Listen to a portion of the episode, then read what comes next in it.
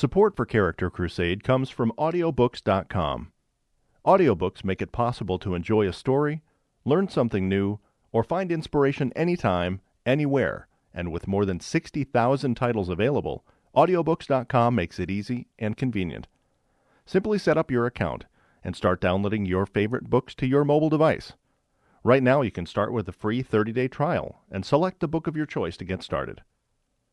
Go to book.charactercrusade.com and start listening today.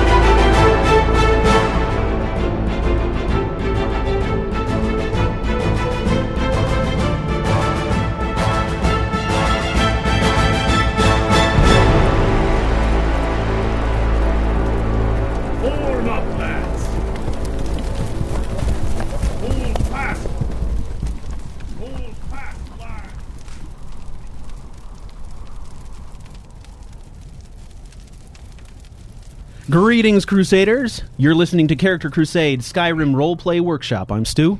And I'm Joe. I'm Matt. I guess I'm Dave. Wow. Hi, Welcome, Dave. Oh my god. Who let this guy in here? I don't know, but it's really getting crowded. And he brought his own mic. I'm impressed.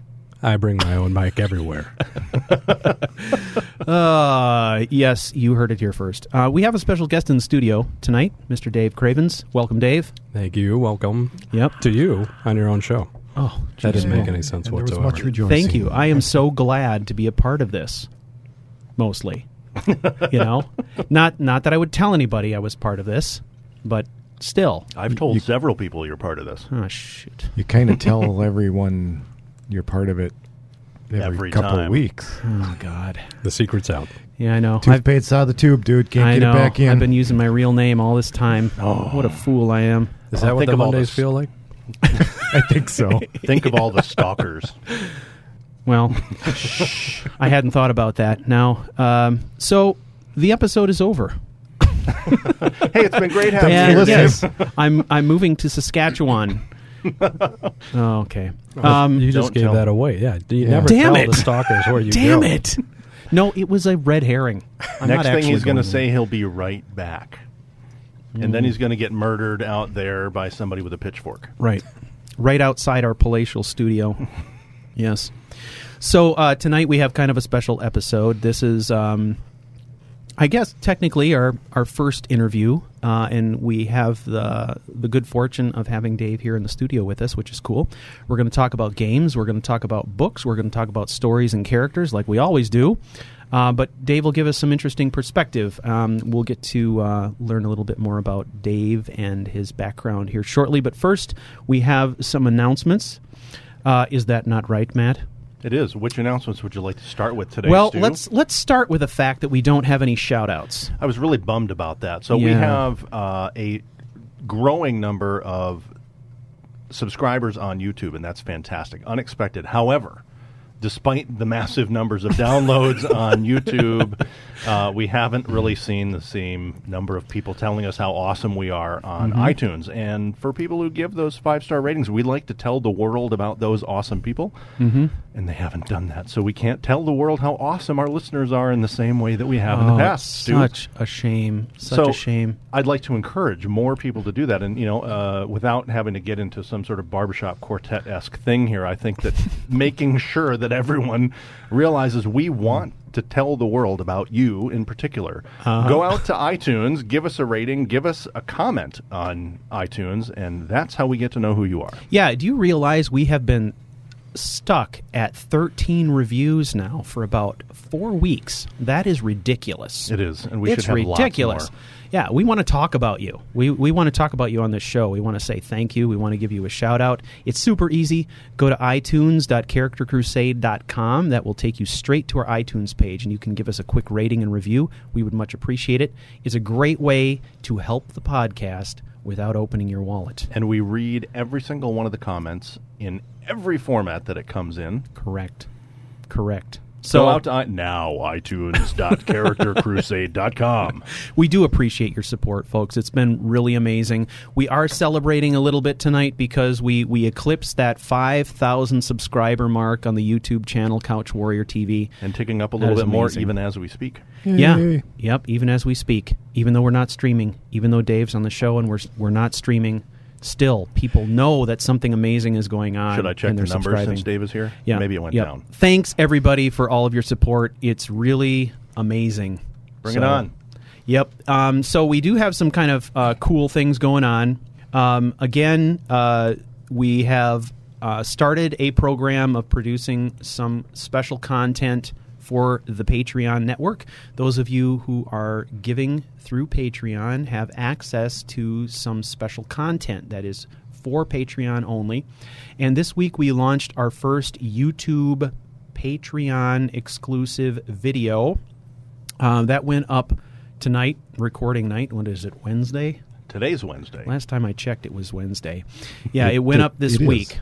Week. It's not Wednesday in Right. Iceland. It, it may be Thursday by the time we finish, though. That that is true. that is true. The way th- the, the way things are going right now, uh, yeah. I'm assuming that I'm going to fill a hard drive tonight. With, Can uh, can you tell us a little bit about it, or is it a surprise? Video? uh, yeah, Teaser? Yeah, I can tell you a little bit about it. Well, here here's the deal. We are going to make these videos available to everyone through Couch Warrior TV, um, but we are going to post them privately for our Patreon network for a period of two weeks, and then they'll go public to everybody. So, if you're interested in getting access to the video content um, early, you can become a Patreon subscriber at only $1 a month, and that'll get you access. But rest assured, even if you're not contributing through Patreon, you will get access to the video within 14 days. So that's the plan. I don't know how many of these I'm going to produce, but the series, uh, the, the series is called the Skyrim Compendium, and it's going to cover a variety of different things. Sometimes it'll be character profiles and role play ideas. Sometimes it'll be uh, mod features and exclusives. The video I produced today is the walkthrough of Tundra Defense that I have been promising the last Oh, couple very cool. episodes. So I, got to check that out then. yeah, it's it's it, it turned out pretty pretty good. Um, it's done, you know, uh, live. I did not um, go back after and and put in the audio after the fact like I normally do on my Let's Plays. I just fired up the microphone and started recording. And you get uh, a little bit of an introduction to Shalat. I talk a little bit about the customizations I've made to his gear and some of the stuff that I've built. Cool. And then we get to ride out there with Shalat. He gives us a tour of the entire outpost. And I talk a little bit about how the mod works, how things were built. You kind of get to see all the details. And then we wrap it up uh, with a raid. How Do a long couple is raids. this video? It's about 45 minutes in Awesome. length. Nice. Yeah. So it's it's a nice chunk of content and it gives you a really nice deep dive into how that mod works, which and that mod has a lot going on. So uh, feel free, you know, to subscribe, uh, give us give us uh, give us a little help on Patreon. You can get access to that now. I'm still running around modless, by the way.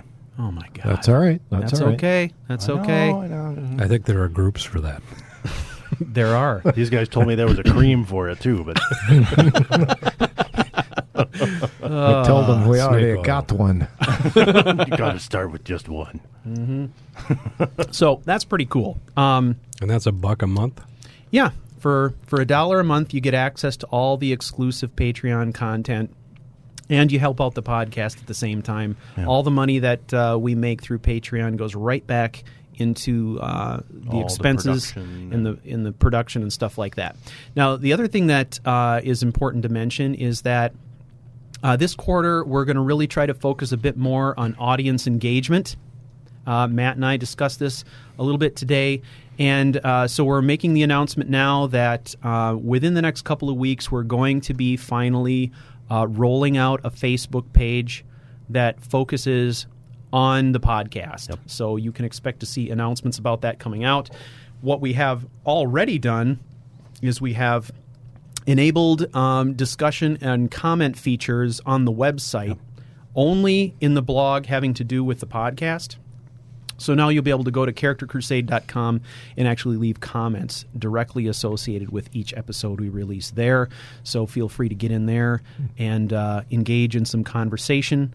Um, you know, with us and other listeners, we do not intend to use the comment threads as a way to answer questions. However, uh, like uh, you know, uh, character quandaries and roleplay quandaries and, and stuff like that. That stuff still has to come through the web form. So this is just about you know doing what we can to create more community around the podcast. So looking for Facebook, uh, that's going to come out in the next couple weeks, and then uh, we have already rolled out all the discussion tools. So you'll be seeing those. Now the web form is not in the blog area anymore. No, it is not. It's everywhere but the blog. So the Yeah. blogs for posting discussion, Yeah, comment, feedback uh, to us, it's all got to come through the web form on every other page. That's correct. So if you go to the website and you click on podcast, you'll get a whole rundown of every episode we've recorded up to this point. If you go into the details of the episode and look at the show notes, at the bottom of every page, there's a series of discussion tools there that you can use to, to leave comments. So feel free to do that. Um, let's see. Oh, upcoming episodes. This is kind of uh, the last in our chain of announcements was upcoming episodes. Um, in our next episode, we're going to be talking to Corey Merchant. For those of you who don't know who Corey is, Corey produced a, a wonderful podcast called Elder Lore Podcast. Um, many of you are familiar with it. I know that we've uh, discussed it on on Couch Warrior TV before in the comment threads. Um, it's turned into kind of the podcast source for Elder Scrolls lore. If And- you if you haven't listened to it, Yeah. you really you really should. I yeah, I, I suggest going out and, and it's it's really great. I'm super amped. Yeah, he, he's really he really knows his stuff. He's done a lot of research and he's got a lot of episodes out there. So even though he's not producing new episodes yeah, at there's the plenty. moment, There's there's a lot there. there's a ton of content out there, and that's one of those that I keep on my list. And it, it's wonderful to use, like you know, if I'm driving to and from work and I've got a character idea and I need some po- supporting information or in, something about learn something about the lore that might have to do with an idea I have. I'll you know queue up his podcast and pick the episode I'm looking for. He's literally got information about there on just about everything you can imagine Oh, having yeah. to do with and, lore. and, so. Mm-hmm. and actually, they're all really dense. I mean, I, I've gone through them all, and I need to go back because there's a lot there that you just can't catch the first time. Yeah, yeah. He does all the research for you, and then he presents it in in a really nice way with you know great music to set the mood and the whole thing. Mm-hmm. Yeah, it's looking forward nice. to talking to him about that. Yep. So we're going to talk to Corey in the next episode. The episode after that is the Aranis Arcana Let's Play Q and A episode, and uh, Joe is kind of you know finalizing what the questions are going to Yep. be. Remember, you got till the end of the month, July Ah, end of the 31st, to get okay. your your. That's your- only a few days, Joe. That means people should comments. really go quick. Holy crap! I get- know this month is really cruising by. Get your questions in now. Questions, Now. comments, concerns, blah blah blah. Give, yeah, Ah. if, they're, if they're Aranis Arcana related, get them in so we can we can address them. Well, the thing is, like, as soon as that deadline passes, then I'm obligated to start doing the research. I'm tired already. but yeah, that'll start, that'll be start fun. watching. I think there's 104 episodes Oh, that you better jump back in. Yeah, you know, it's like I the the idea of going back and watching all of my own episodes is so daunting right now. Like I can't even handle. How it. much of it's in the wiki though? Well, there's a quite a few things in the wiki, but the wiki is um, it, it, the the wiki kind of hit or miss, right? Yeah, the the wiki has a lot of some of the bigger, the larger critical details, but I th- I think a lot of the questions we've been getting have to do with um, items that aren't necessarily Right. in the wiki, Oh, and, okay. and a lot of it has to do be. with future state stuff as well, like what I had planned for Act Four and never yeah. did. So Yep. Yeah. and that stuff I can just make up as I go. along. no, I, I've got it. Oh, Yeah. Well, yeah. Back and when I then- Mm-hmm. was young, I was thinking about this. Now you're okay, up. okay, Yeah. Lucas. Yeah, and then the aliens would attack Whiterun. And, I think I think you should test people You with think a I should? true or false. You know, just start making crap up about you know that never Yes. happened in your episode. He's going to make a Yeah. board game about and then There you call go. out people like, no, that's wrong. Uh huh. Yeah. well, you know, the very first question I'm I'm planning to answer in that podcast will be uh, the question I get most often, which was around the whole, you know, what are you going to do about Linway, the whole Linway thing, right? Oh, It's yeah. like, kept coming up over and over again. Well, Uh, it was such a strong. Well, it was the initial driving force. So, well, it was, but, then everything changed. Well, yeah, it was the spark that started the story, Right. And and if I, i i- it's like if who would want to watch a story where you basically snuff the spark, you know, in the first episode? That doesn't make any sense. So, but the longer I strung it out, you know, called it a revenge story, Seems and he wasn't getting his revenge, then you know what the hell? Yeah, it, it does work for them, doesn't it? Kill them all. as well Yeah. as friends. Are, God, So, look look forward to that. Yeah. So, Yeah.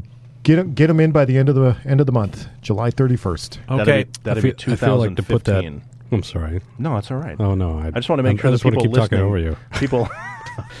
I, I think to put it over the top, you should hook up Stuart to a lie detector. oh, Oh, that's a good one. And actually, then- just hooking Stu up to a taser might be good. Ah. I bet there's an app for that. well, yeah. If if people, if if if listeners out there It's got a five star rating. There, there are listeners out there who I know for a fact have listened through this thing 17 times. That that is more time spent with my content than I spent with it making it. So if they can punch holes in That's my amazing. answers, I'll be willing to be That tasered. is amazing because I'll be tasered. And I wish those people would get out to the what do you look on average? What uh, and you're talking to YouTube on Yes. Darren is. I mean, that's what on average an hour and twenty, hour and a half. Yeah. If you average, That's dedicating all a large episodes. part of your Yeah. life to Stu. The first episodes were around way more 30 than to I'd 40 minutes. Good God. How much time have we invested in this? Not as much as you did in producing all those videos. Probably not. Got crazy, but That's correct. it shows. Yes. The Any- love shows. Anywho, so we got that episode coming Moving up. on. The episode after that, where we we've got uh, Jessa from the Jessa channel lined up for an interview, which should be super fun. She, Jessa's she's awesome. she is a blast, and she's got probably the most unique role play style I've ever seen on a YouTube channel. So it, it should be super fun to talk what with her. YouTube channel is Agreed. that, Stu? That is the Jessa channel. On YouTube. The Jessa channel on YouTube. You're sounding a little bit like a sportscaster now. is Come that on, how come we're on. gonna do? Hey, hey, Let's hey! do all come on, you way. guys. Let's just stop. Let's keep Okay. focused. Okay. Thank you. So Bringing us back. That that brings our announcements to a conclusion. At least the things we care to announce God. at this time. Yes. Good lord. But get those questions in. Get the questions in. Get those reviews in. If Yep. uh, if you have a fantastically interesting story, get that in. And if you're Mm-hmm. a fantastically interesting person we want to interview, we'll be in touch. exactly.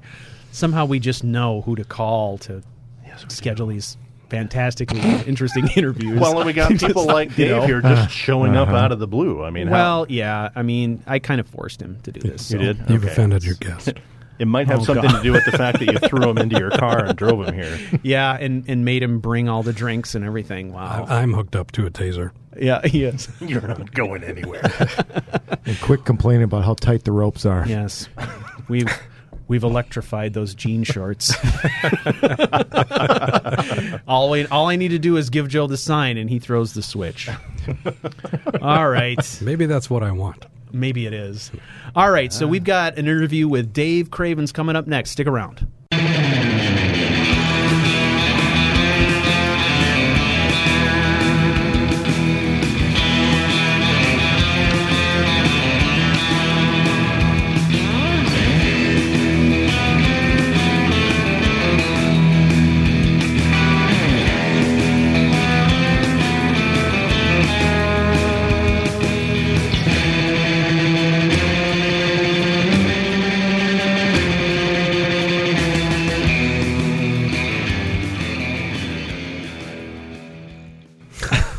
God!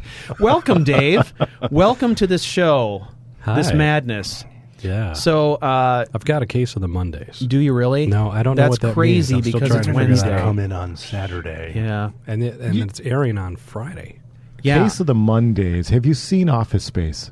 Oh, yeah. There you go. No. Someone's golly. got a case of the Mondays. Sounds like someone's got a case of the Mondays. I'm going to punch that guy. Hi, Michael Bolton.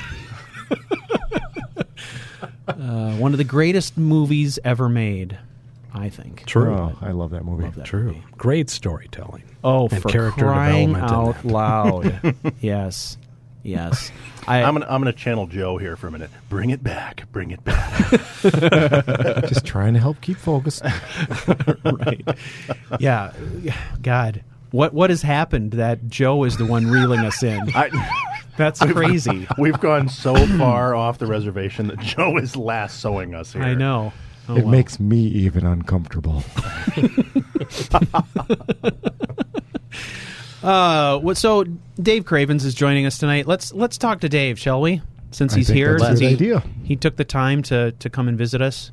We we really appreciate it. Tell us a little bit about yourself, Dave. Ah. My name is Dave Cravens. Oh, interesting. I think you knew that.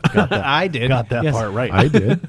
I've been uh, the Tattoo on your arm says it. Dave Cravens. I used to work with this art director named Farzad who would always call me Crave Davins. And I don't know why, but that, that just stuck with me for years. He's probably Yeah. listening. He 'cause probably loves our podcast. He- I think he he was comment number four. oh, good. Hey, well, That's hey, how you doing? hilarious. We got Crave Davins in here this week. Nice nice gentlemen. job, Farzad. That is hilarious. Um, all well, welcome. So, thank you. so my day job. I should talk a little bit about my let's day let's job. talk What's- about the day job. Talk about day, the day job. job. So I've been working in video games since 1997, and I started with a, a game company called Interplay, Mm-hmm. and then I moved over to a company called Sammy Studios, Mm-hmm. which has now become High Moon Studios. Okay. So I'm currently senior creative director there, and that's meant a lot of different things over the years. But currently, I was going to say, what exactly does What that does it mean? what does a senior now? creative director do? What it means now Sounds pretty kind of cool. is I'm in charge of their uh, fiction. I do a ton of writing. I do a ton of dialogue writing on our current projects, which I can't talk a whole lot about, but we Damn can talk it. about processes in general and Okay. and That, things and all that that. Okay. fits in really well with what we're doing here. Yeah, kind of. Yeah. Yeah, Stu's a smart guy. Well, I thought he just Well, nabbed, I I don't- thought he just nabbed you off the street like the guy last week. yeah, pretty much everything I do is dumb luck, really. Um, you you look like you'd be good. emphasis on the dumb. So, And okay, so creative director. Senior. See, oh, Senior see. Come on, Don't Stu, get ever it right. forget the Sorry. senior. yeah, it's usually Sorry. followed with like, "Is there more than one?" I'm like, "No, I'm just the no, senior it's just me." It's a higher rung on the ladder. He of- can look down. of all the creative directors, Directors, we right. have. I'm the senior. That's right. I I'm, love. I'm senior to myself. nice. I'm going to change the job description or the uh, job title on my business card. Oh, there you go. Yeah. Right now, I'm director of user experience. I want to be senior, Senior You director. try- You should try Perfect. senior senior director. Ooh. and see where that gosh. gets gets you. Brilliant. Yeah, I love it. the problem is, is that after you go past senior, you get elder. oh no. Well, Respect your It's not quite the elders. Come on. What's Yeah, that's wrong true, with that's that? But after you get right. past elder, elder, you get mage. So Mage director. So you you uh, you're doing a lot of writing in this position now. Yes, uh, a yeah. lot of fiction stuff. So uh, I mean, is it you're is it like story design or is it strictly dialogue or are you working alone or with a team or how does that work? Yeah, it, it's uh, it's a whole bunch of different stuff. Um, I've I've done I've done story. It depends on the project that we're that we're working on, and we often partner with other studios. Um, and so you know, story in games is is often such a collaboration between designers and writers and studios and all that stuff. It's very rare that one person owns any of that. I think my job is to really kind of streamline it, make sure everybody understands what the story is, poke holes into it when it's not going the way that it should, and to make sure that the story is represented well. Okay. And so, and then I, I'll, I'll do a ton of dialogue writing on top of that. All and- right. you find a uh, lot of revision over the course of creation and poking holes through it. How many how many times do you think that you go back and revise it, and after the fact maybe wish that you could have changed something, or do you feel really pretty close to it. It, it depends on the project. Um, you know, I think recently on my most recent projects, we we revise a lot. You know, the the bigger the budget, the more you know attention is paid to it. You know, from from everyone, and everyone gets their two cents in. Right. And then eventually, just I mean, you ship games, you never finish them. That's that's you know a line that we use all the time. It's a, it's I mean, it's true. Yeah. It's the same in any software development. You you Yeah. you run out of time and budget, and you ship it, and you you have this quality bar that you want to hit. But you know, is there like a hundred thousand other things that you'd want to do with it? Yeah, always. Right. Right. Okay. Cool. Well, I mean, I, I think one of the things that, that we're going to get into a deeper discussion about um, later in, in this podcast is some of the ways that we tell stories in game, um, you know, and, and how how the patterns that we see in the story are influenced by I don't know a, either either the studio we're talking about or the style of the game or you know the level of control the player has things like that and Right. so that's going to be extremely interesting I mean I know that um, you know you're doing a lot of writing also in your personal life as well as your professional life Yeah. uh, with a book and everything. Let's talk about that a little bit. Um, the book's called The God Thought, and I I had the privilege of of being a beta reader for a portion of that, so I have a a, a general sense for kind of what's going on in the story. But maybe tell us a little bit about that to start, and let's let's talk about the book a little bit. Sure. The book is called um, The God Thought, and as you said, it's a science fiction thriller. Um, Deer in the headlights. I'm shutting down. No, I'm just kidding. I don't remember my own book. What happened? no, I said I would do that. I've written it so many times, I don't remember. No, I, uh, I did. I did self-publish it, and I rewrote it a ton of times. I mean, you- you talk about it, iteration and all that stuff. I had um, a test audience of probably 20 people, so that I can make sure that the ideas are being communicated properly and all that stuff. And you were you were you were an early part of that. Um, but it's a science fiction novel. It's not a um, religious feel-good therapy thing. As the name would suggest. Yes, well, right.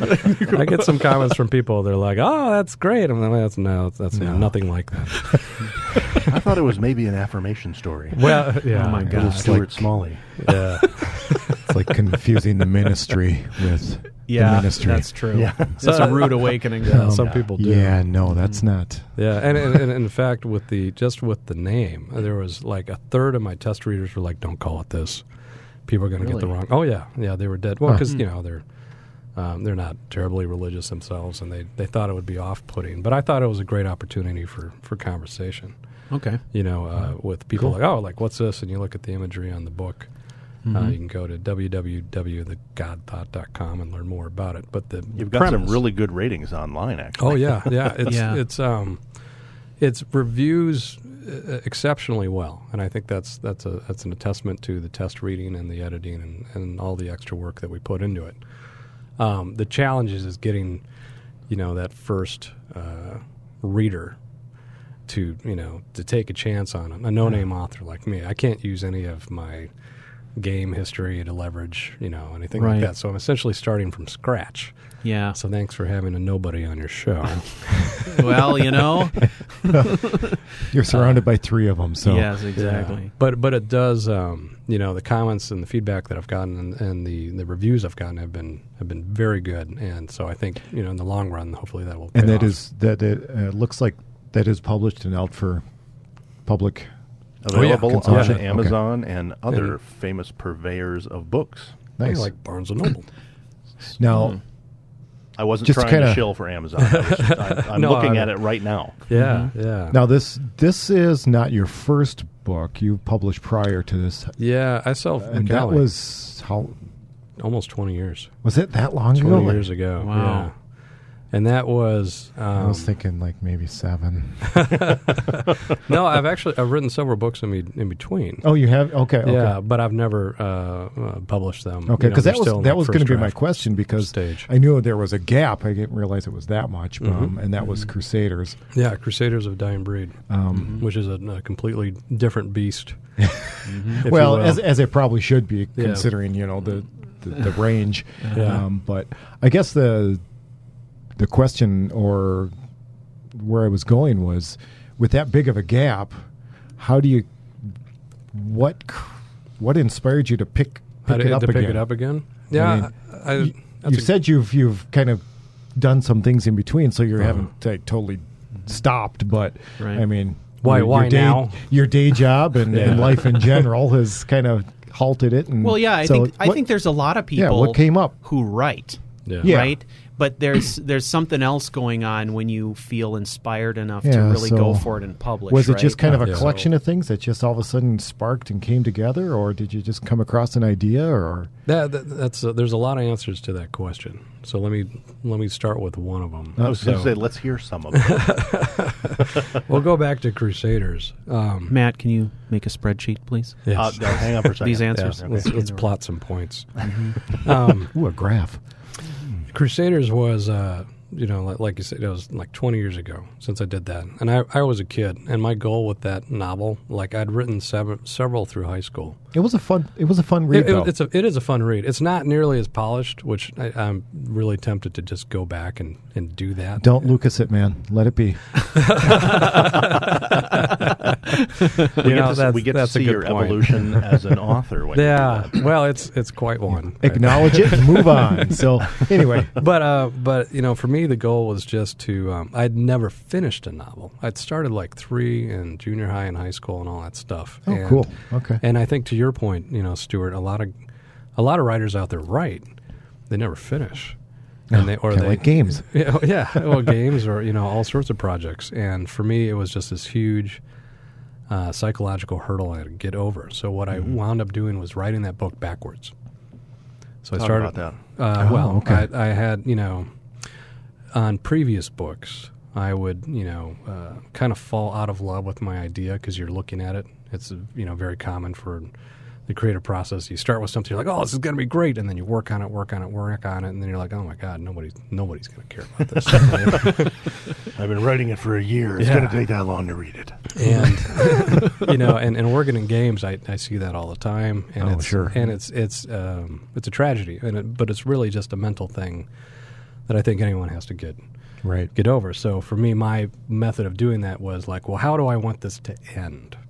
and what's the big scene? And, and so I put a lot of energy into the ending and then working back from that. Okay. Um, and then I actually started, you know, I knew how I wanted it to start. So then I worked on the beginning and then I just kind of filled stuff in between. So it was um, successful in the in the fact that I finished it. Yay. Yeah, true Yeah. enough.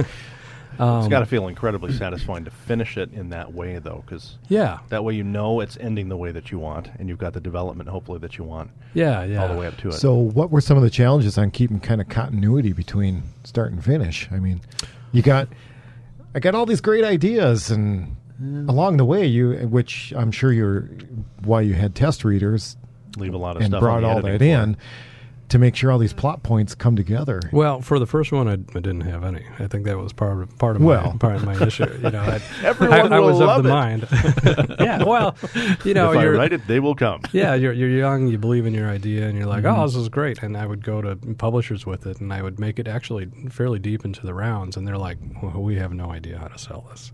and I'm like, Well, that really? But you said you liked it, and they're like, yeah, but you know, this would be a great third book.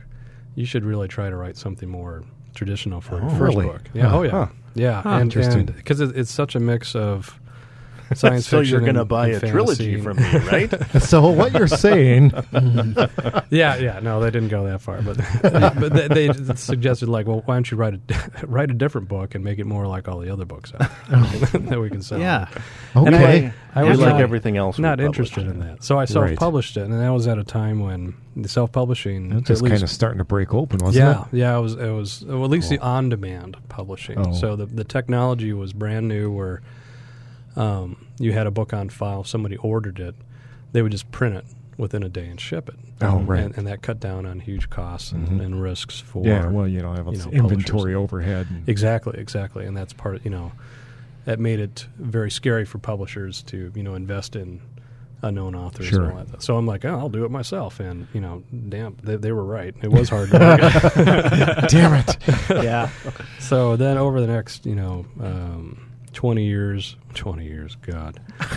I'm I'm still kind of stymied by that Yeah. because Mhm. it Well- just doesn't feel that long. Well, no, it doesn't. And you know, I remember kind of helping you through Yeah. some of your web stuff a little yeah, bit. that's right. Yeah, I did some writing for um, Fireside Stories, Yep. which I actually turned into a book, which I've That's never published. crazy. I can't. Well, that's so cool. that. Yeah, I think I still have Oh, a disc. Thistledown Hall days. Huh? Yeah, I still have a Thistledown. Thistledown. Do you really? Yeah, yeah. You, Holy you burned a copy of it for me. Lo, those many moons Ooh, ago. retro. Yeah. yeah. I gotta find me an eight-track player to put it on. Anyone still run classic Oh. ASP? I'm feeling real old right about now. God, it doesn't feel 20 years, but Yeah. awesome. Well, I so, turn I turn 41 tomorrow, so I I know it's been. What a young No, no, person I- you are. I, I, Wow. bel- I believe you. I mean, just look at you. so apart. i- Don't is, go that far. is the God thought is the is it the God thought that's written in that way where you you had an outcome and you wrote backwards? No, no. or I- that was the first book that you wrote that way. Uh, the, the Crusaders is, is, Okay, is I wrote- Crusaders. I this is wrote where I wanted to end, and here's the start, and I'll fill in the middle. yeah. Because And I- that was just to do it. I don't think that that's an uncommon approach. no, in I don't, writing. actually It, I wa- it was for either. me, but yeah. Well, yeah. I, I hope you know. I would. I would imagine other people do that. Yeah. Mm-hmm. Um, but th- then you get you know you get bogged down in your bogged down. I've had a cool job for the last twenty years, so I can't complain. But I mean, you get busy. Bogged down it. in my cool gaming Yeah, job. Yeah. Ga- games are, are crazy, but but they're fun. But you know you get distracted, and it takes Oh, sure. uh, a lot of creative, Well, especially when you're your- senior director. Well, se- senior creative, Oh, excuse me. senior senior. We keep Senior, messing up this name. I He's know, not his I'm- title. I'm Do you have any cards? Joe would like you to sign it before. Right. Well, So what? Yeah, no, go ahead, Stu. I was going to say, um, maybe you can give us. Um, is it possible to give us a, a mostly spoiler-free synopsis of the God Thought for Yeah. those people who might be wondering if they're interested in in this read? That's a good idea. I should have done that out at the outset.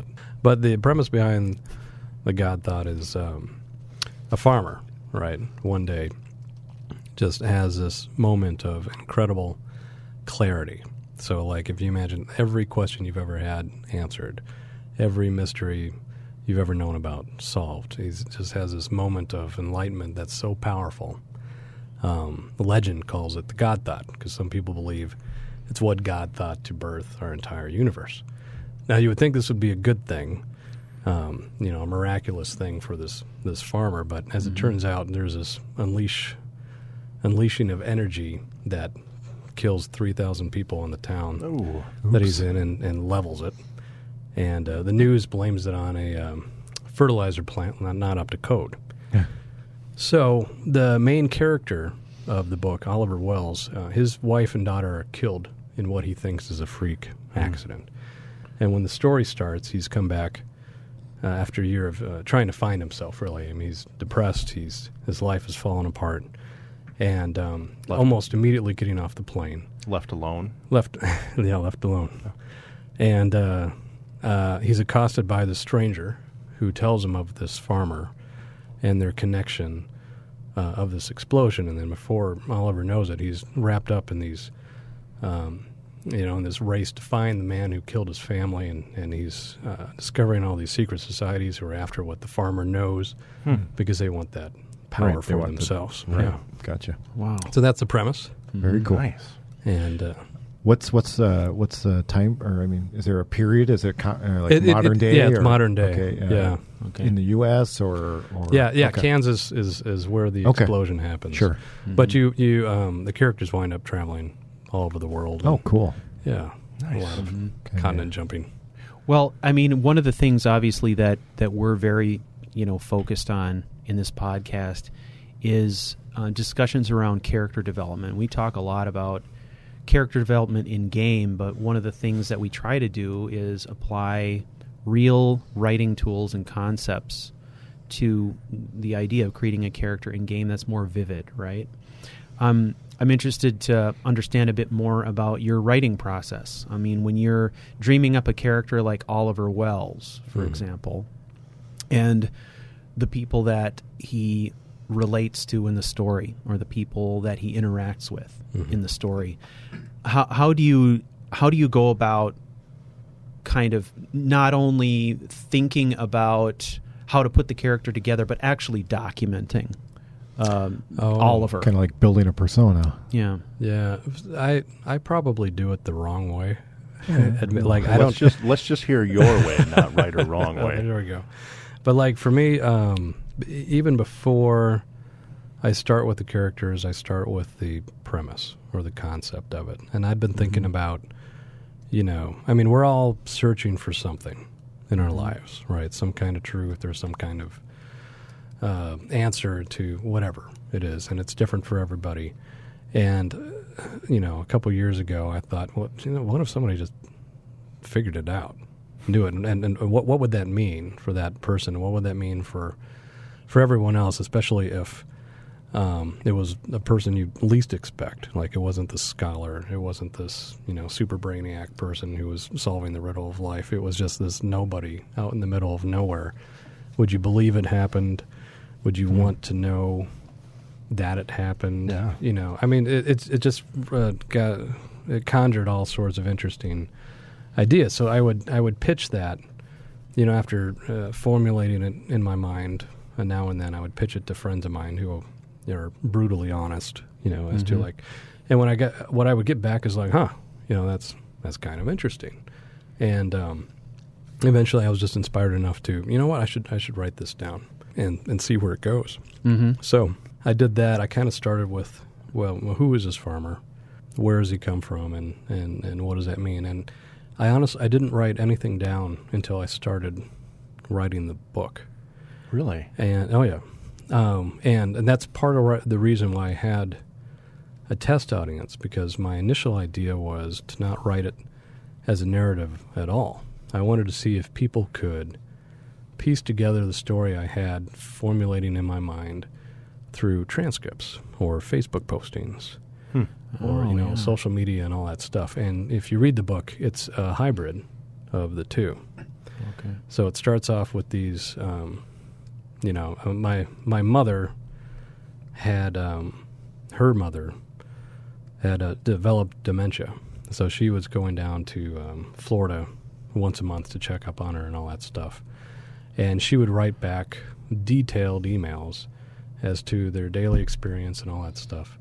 And I thought, oh, you know, if anybody else read this, you would get an alarming amount of information Mm-hmm. about our lives and you know just daily lives and then I, you know you look on facebook i don't know what you guys post but if anybody looks at your page they can get an alarming amount of information as to who you are and what you're doing Yeah. and uh, and you know you do need to be careful about that but my idea was could i tell an entire an entire story just through that Through Hmm. the pieces. through the pieces of it, and then you know when you're reading this, it's it's almost a voyeuristic approach. But what are readers gleaming from it about these characters? You know, if if, if uh, someone just writes a posting on Facebook, what do you know about that person? But you know, wh- as to how they reacted and all that stuff. So. Um, yeah, it kind of just flowed from pretty there, and I, I didn't know if it was going to work. So Mm-hmm. I started my test audience, and so I'd Right. write five chapters at a time and say, "All right, what are you getting from this, and is this working?" And they they would, you know, overwhelmingly reply, "Oh, "This is int- I don't know where it's going, but this is really interesting. Mm-hmm. So keep going."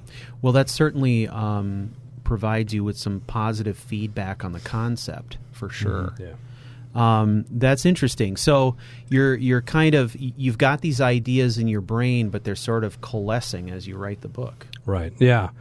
Uh, for me, you know, and I, again, I write differently depending on the project. But one thing that I like to do is if I'm, you know, if I have a, a, a fairly good idea how the scene to go, I'll I'll, I'll take a, a shot at the chapter, and then as the chapter is going along, I try to experience it as someone else who's never read it before. And so it's that it's that first draft where I can surprise myself, as in like, "Whoa, holy shit!"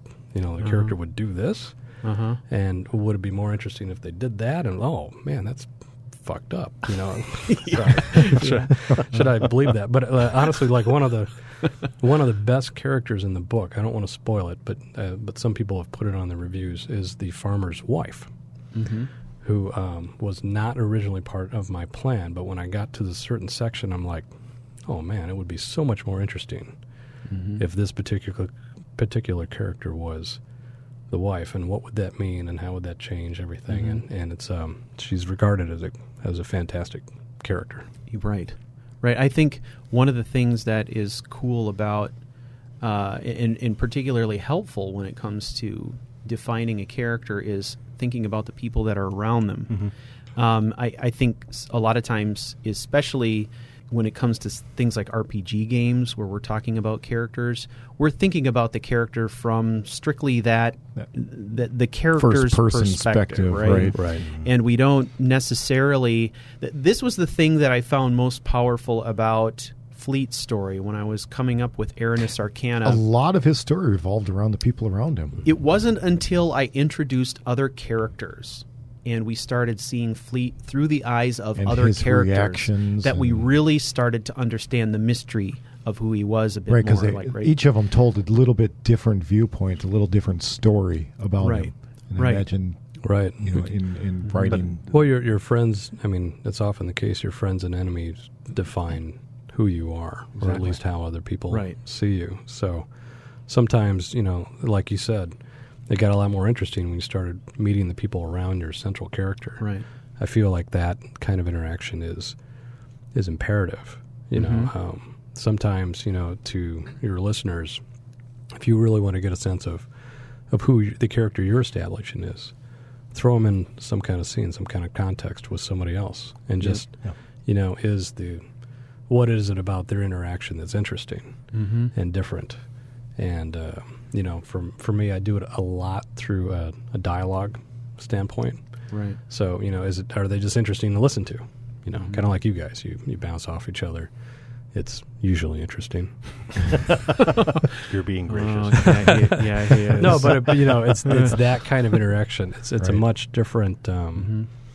Beast. You know, and it, it's been done well. You know, where you just have the solitary character and you're just trying to get into the the mind of that uh, protagonist. Um, but it's uh, I I find it a lot more en- enriching when you when you interact with others. when there's right? no other social context, no Yeah. other interaction, there's really very little opportunity for progression, even through a story that's focused on one person. It's about interaction with people or things or places or even thoughts, right? Yeah. I mean, you may be interacting with yourself, Right. uh, whatever it may be. There's there's always some interplay there. Otherwise, it's just sort of staring into Well, space. the the alternative is, um, you know, if you don't have that, if you don't have the opportunity with those other characters, what is that character doing right. that speaks volumes to Mhm. yourself or to others? You know, for for me, a lot of times when I'm writing characters or or telling a story, I'll start with um, what is the scene, right, and what is that, you know, that moment.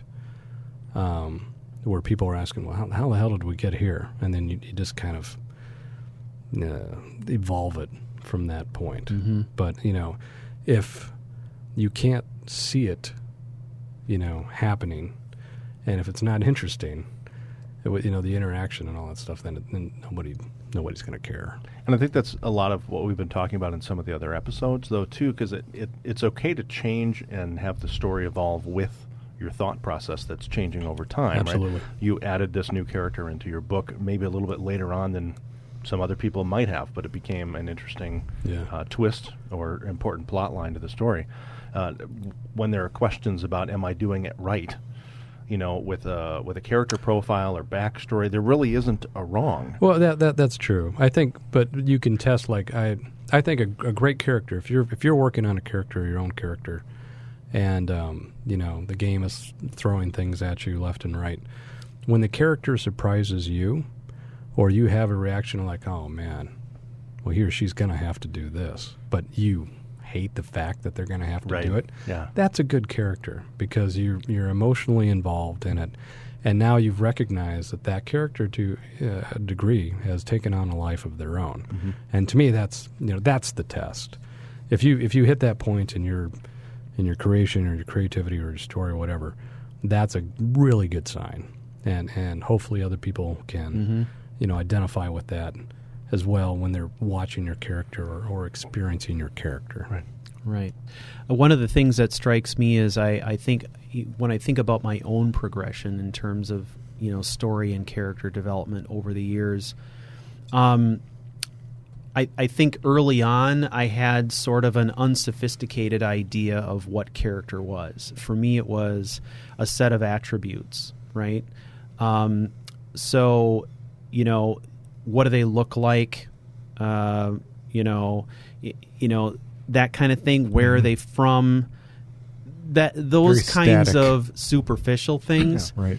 And so when I when I used to think about things like character background, I would write a character background that would be pretty generic. You know, I mean, this is is Bill, and he's from this country, and he likes to fight in this style, and he carries these weapons, and you know, it, it doesn't, you know, and his family was such and so. But now, as as I'm getting older, and I've I've had a chance to absorb a lot of really good stories and stuff like that, um, I think of character background and development in a very different way than I used to. And I think we, we talk about that on this podcast from time to time. This concept of creating backgrounds through vignettes, and it's actually what exactly what you're talking about. I picture in my mind a series of scenes, very specific scenes, and I imagine the dialogue between my character and someone else, mm-hmm. and that that's me sort of going through this mental exercise of trying to understand the character i- it is that I'm creating and that I'm documenting through the eyes of someone else.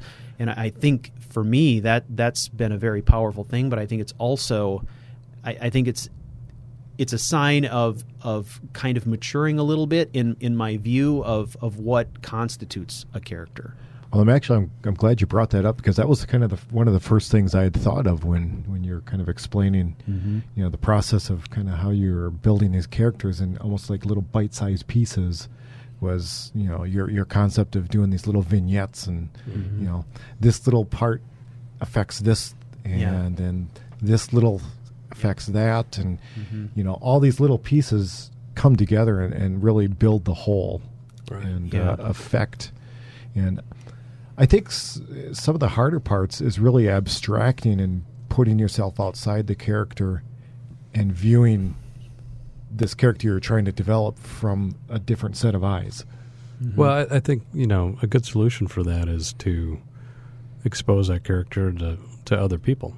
You know, write something down about it, mm-hmm. or write a situation that Yeah. that you know. There's nothing mm-hmm. like. I- I- It depends on what your what your goal is, I guess, as a writer. A lot of people just write for themselves.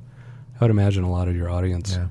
you know, they they want these tools for their own creations, and maybe they don't show anybody, but they just want to enrich their own story. Exactly. Yeah. Um, but you know, that. if you're if you're looking to you know to put it out there, uh, show it Mm-hmm. to people. Don't be shy about it, and just uh, have them to react, hmm and they'll give you an honest, you know, Mhm. uh, assessment That's as to point. oh, you know, that's interesting, or no, that's a terrible name.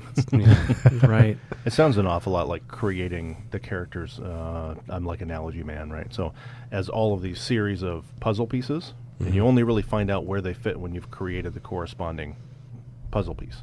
Yeah, and, and that's a good. You know, I I kind of like building stories that way too. You know, if you create uh, uh, a situation that's interesting with characters that you don't know. I mean, like, what do you know about this particular character? I'm, I'm only presenting so much, and actually, a, a lot of uh, a big theme in my book is only presenting so much information, so that I want the reader to, you know, extrapolate like, oh, and wonder well, what you know, what is this person's motivation? Well, he did this and he did that. What does that mean? And he's reacted this way. And um, some of my, I think I found a good balance of that because I think readers in particular expect to just get into the mind of the characters automatically. Right.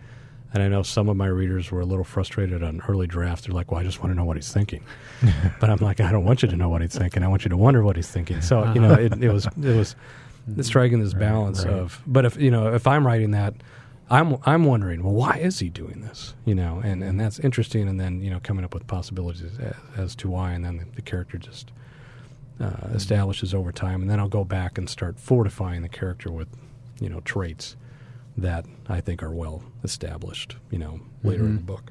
It feels like quite a different progression than you would typically get in a game playthrough because Yeah. you have to be very directive about what's happening with a character in most cases where you're presenting It depends a on the game. situation. True, true, but I mean, if, if, depending on the types of games that you play or how complicated the character development can be for uh, for the gamer, uh, if the storyline is so tightly crafted that you don't have a Right. lot of wiggle room to create, uh, that frustrates a lot of folks. Yeah. If there's too much room, then again, that could be frustrating to a totally different group of users. I don't know if you guys are players. I don't know if you've found Oh, that the same way, but uh, being able to develop a character in a book feels like it would be a different uh, development path. Maybe maybe I'm wrong. I don't No, uh, well, yeah, I think you're. It depends on the kind of game that you're making, and again with the with the book, again, uh, I wanted people to wonder about these characters Mhm. and and wonder about where it was going. So I tried. I I literally tried to do it differently. With games, you know, one thing that we always want the player to experience, at least from my perspective, is they want to be a part of the story more often than not, and they want to feel clever and they want to feel smart for discovering X, Y, or Z. And so it's not so much hitting them over the head with the story. It's about, oh, there's a shiny object over there that grabs my attention. Uh, I want to go find out about it, you know, and then something happens, you know, and you're you're leading the character to discover things on their own. Uh, That's a nice way to put it. yeah, well, not every game does it. Some some games you're you're literally on rails, and no one, you know, the players don't want to think about it. They just want to. I'm watching a James Bond movie or or or what have you. But years ago, there was a great analogy. Uh, I used to work in video, and this guy would talk about from a video perspective, or just you know from image composition, um, magicians. And magicians are always directing and focusing your attention on one thing while they are distracting you from the trick that they're doing. And when you apply that, I think, to stories and to videos or anything, you know, that's a really powerful tool. And I, th- I think great mysteries are written like that because you're Mhm. like, oh, look, you know, look over here, and and you want the, the character or the the readers or the player or whatever to feel, all right, I, th- I think I've got this, and and then you know. You, you yank out the rug from underneath them in a, in a fun way, Yeah. Right. but you know, Right, uh, right. Um, there's Well- a It real becomes, a, art but it that. becomes a revelation Yeah. for the person Yeah. experiencing it rather than, oh, I totally Yeah. knew this was coming. Right, right. know. But sometimes you you want to know that it's coming, Yeah. right? You got to give them enough Mm-hmm. wins. Well, it's a fine line, right? I- It's a fine line because there's there's a balancing act, right, between what is an element of a story that creates the right type of surprise or the right type of conflict versus what is just kind of a gratuitous twist Right. that's meant to slap people in the face for no other reason than to say that oh see you didn't guess what i was trying to do right I, I think So- it's I think it's the intention of of Mhm. whoever's creating the story. Like if, if Mhm. your intention is to just make everyone feel like a total Right. dumbass for not seeing that coming, yeah then no one's going to enjoy that. Yeah, I think But- we've all I think we've all experienced movies where there was some kind of a ridiculous twist that was just it, it didn't make any sense to the story. Yeah. It didn't add anything to the story. It was just somebody saying "fool you," you know. Yeah. You're, you know, I hate that kind of stuff. Like I've worked with programmers who, and, and some designers in the in the distance past who, um, their goal is just to beat the crap out of the player. Hmm. And they're like, well, and, and you can design AI to beat the crap out of the player, but you know, you, you don't. no one's going to play your game. But they felt good about it, like, ah, nobody could beat this. That's Well, what I felt like yeah. playing Frogger. don't, don't it seems to me like they're sort of um, losing their grasp on what the intent is for in the, in the first place, Right. which is to make the player feel like the hero in and, a lot of and cases. if there's no anticipation that you can succeed, you won't keep trying for very long. Right, and, th- Right. these were generally low-level guys who who understood one the one piece of the puzzle that they were working on. And those developers should be forced to play their own games day in And Well, prove day that and that's the thing, but you know, you program it, you know the ins and outs. They're like, see, it's easy. Yeah. Well, and so Yeah. it's, it becomes as power. I, I don't Yeah. know that a lot of them are still working in games. So no, they've all Okay. turned into corporate project managers. oh God, that's the truth. Well, that that's I I love that that idea. So this particular book is is most of the story. Are we seeing most of the story through Oliver's perspective, or or do we jump between characters? You- or you- what you- sort of perspective are we talking you, about? you jump between um, you jump between characters certainly, Okay. and then you jump between um, uh, transcripts and all that stuff. So Right. it's a great. There's a good. Um, there's a very carefully crack, crafted flow Mhm. to all of that. So you know, um, it may you may wonder if it's disjointed at 1st Mhm. but it's just connected enough where you where you keep going, and then Mhm. once you get the rhythm of it, Right. um, people people dig it pretty good. Well, you were talking earlier about um, telling the story through things like um, transcripts and you know social media posts and stuff. You were talking about the voyeuristic quality of that. Yeah, and I know that when when I was reading, you know, uh, earlier versions, um, that particular aspect of it for me was really, I found it to be really chilling. Like, Yeah.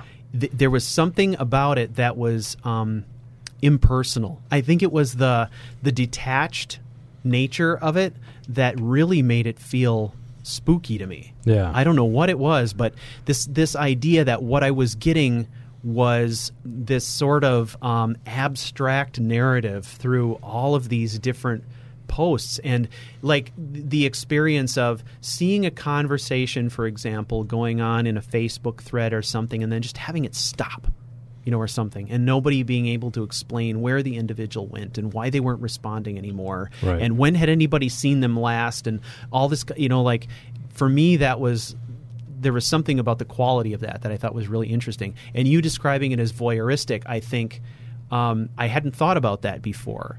For me, it was sort of this detached quality, but when you pile on top of that this this idea that it kind of seems wrong in some way, like you're looking into someone's stuff you shouldn't be. Right. Uh, that for me created a really unusual feeling when I was reading it. Yeah. The It sounded um, like you were really sort of uncomfortably anxious. I don't know if I'm Well, yeah, it, it right. kind of was. It, Yeah. it kind of was. Um, that the- and that the- whole first part was like that. and, and that, and that was that was the design. So I'm, I'm, I'm pleased to hear that that's that's how it went down. so you're you're pleased to hear that I felt awful and uncomfortable Yes. and, and yeah, But in a good way. but Winning. Yes, not in an entirely negative way. I often strive to make Stuart as uncomfortable as I can, but yeah, you know, so hats off to you. yeah, he does. You know, He one does. of one of the first um, novels I ever read from that kind of perspective was Bram Stoker's Dracula. Oh, and uh, and for me as a kid reading that, you know, I mean, it was all journal entries, and uh, oh, what? Yeah, that's right. yeah, and letters, and Yeah, you know, yeah, to each other yeah. and all that stuff, and, and it was such a powerful. Uh, it felt real to me. Mhm. It made you know the danger more real. I felt like I was getting a really intimate look into these characters, and um, Mhm. you know, and, and today, you know, today's journals are emails and Mhm. Facebook postings true and yeah. newspaper clippings, and you know, everyone is everyone is obsessed with being their own star on Facebook. when, you, when, you, think about but it. everybody's only Yeah. learning from clippings. There's no real right. context. Yeah, but you but you provide that yourself, Mm-hmm. right? You know, everyone has an opinion about something, right? Correctly or incorrectly. Yeah. yeah, and that's and that and I play with that quite a bit. That's another. Very I was a journalism major in in college, and I look at the media today and the news today, and I'm like, holy shit. It doesn't feel like journalism. It- it- well, as a, no, because it's not right. You know, and uh, It's sound bites. I don't know what you're talking about. The, everything on the internet is completely unbiased, very well researched, absolutely verified. Everything I've read is, yeah. but you don't even need the. I mean, just look on you know TV. oh, it's same Uh, thing. It's listen, just, right? It's- and it's and nobody.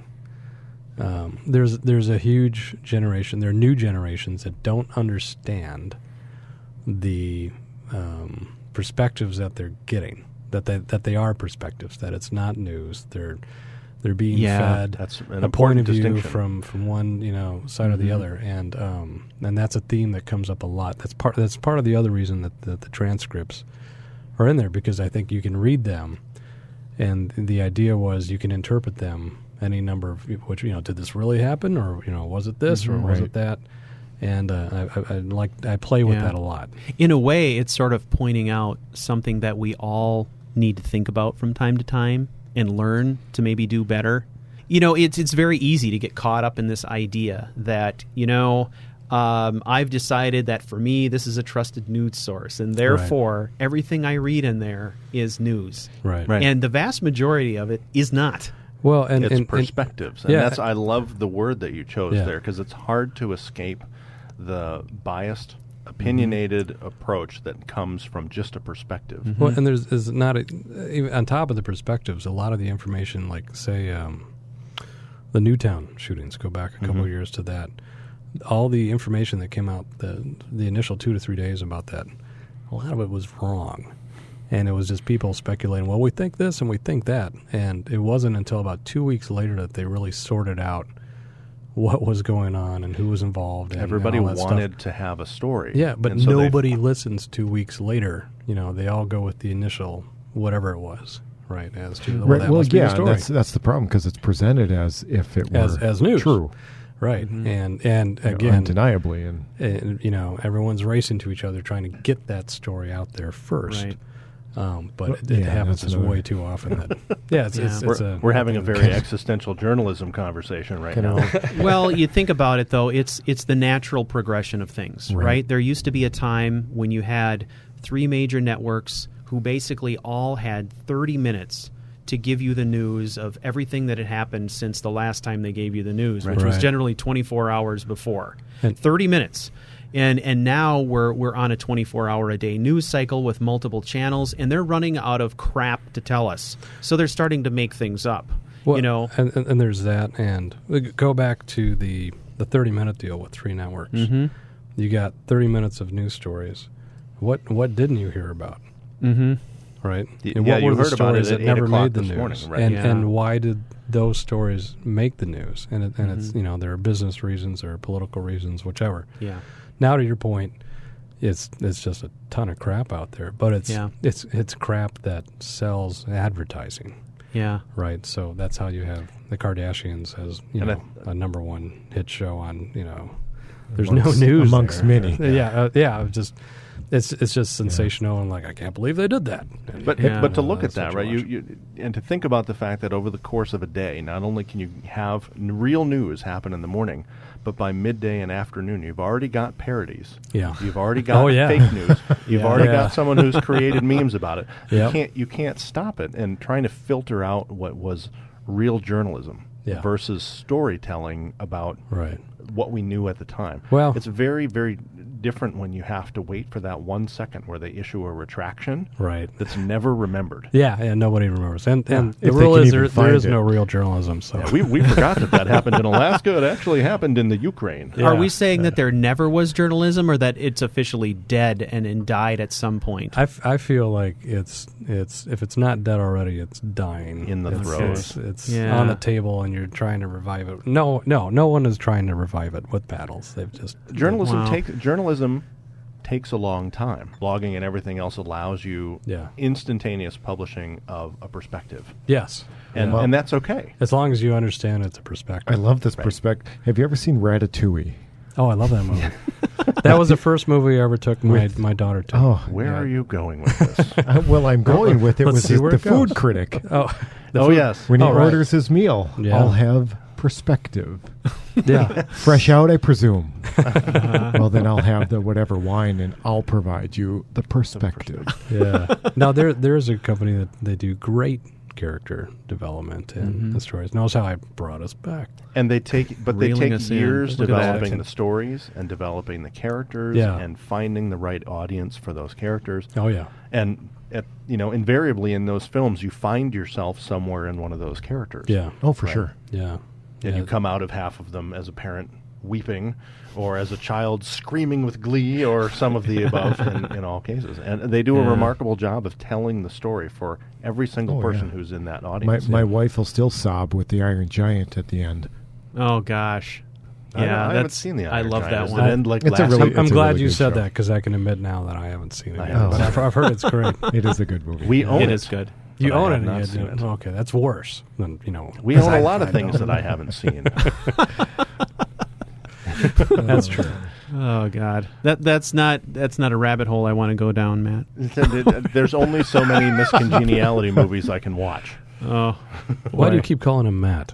No, I'm just kidding. I don't know. Someone's got to. it's the naked nord to you yes, the naked Nord.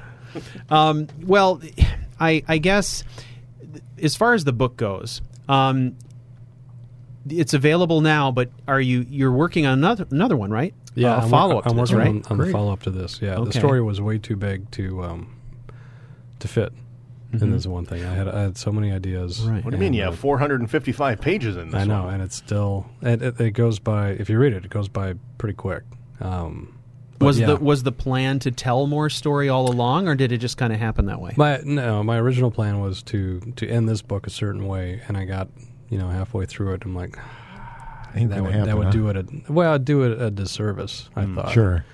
Um, so there there will be there will, for these characters there will be at least one more. hmm Well, Cool. ladies and gentlemen, um, Dave Cravens, um, I have to give a high five in the studio right now Ooh, because he's that. one of the few people I know who's run a successful Kickstarter. Oh, boy, Uh, yeah. Actually, that twice. that- So I'm- no, I'm sorry. Twice? that, that yeah, well, you- Ghost Ghost Provokers. Was Oh, one, well, yeah. Ghost.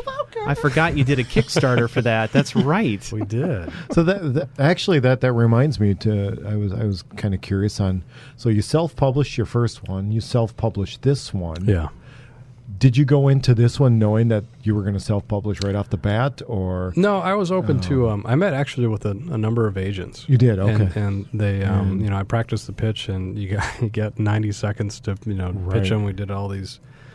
I forget what it is. It's like speed dating for agents. sure it, it was. It was, Nice, it was nice. ridiculous. But each agent was very um, interested in it, and one of them gave me the name of the editor that I worked with, uh, named uh, Aviva Layton, and she was she was fantastic.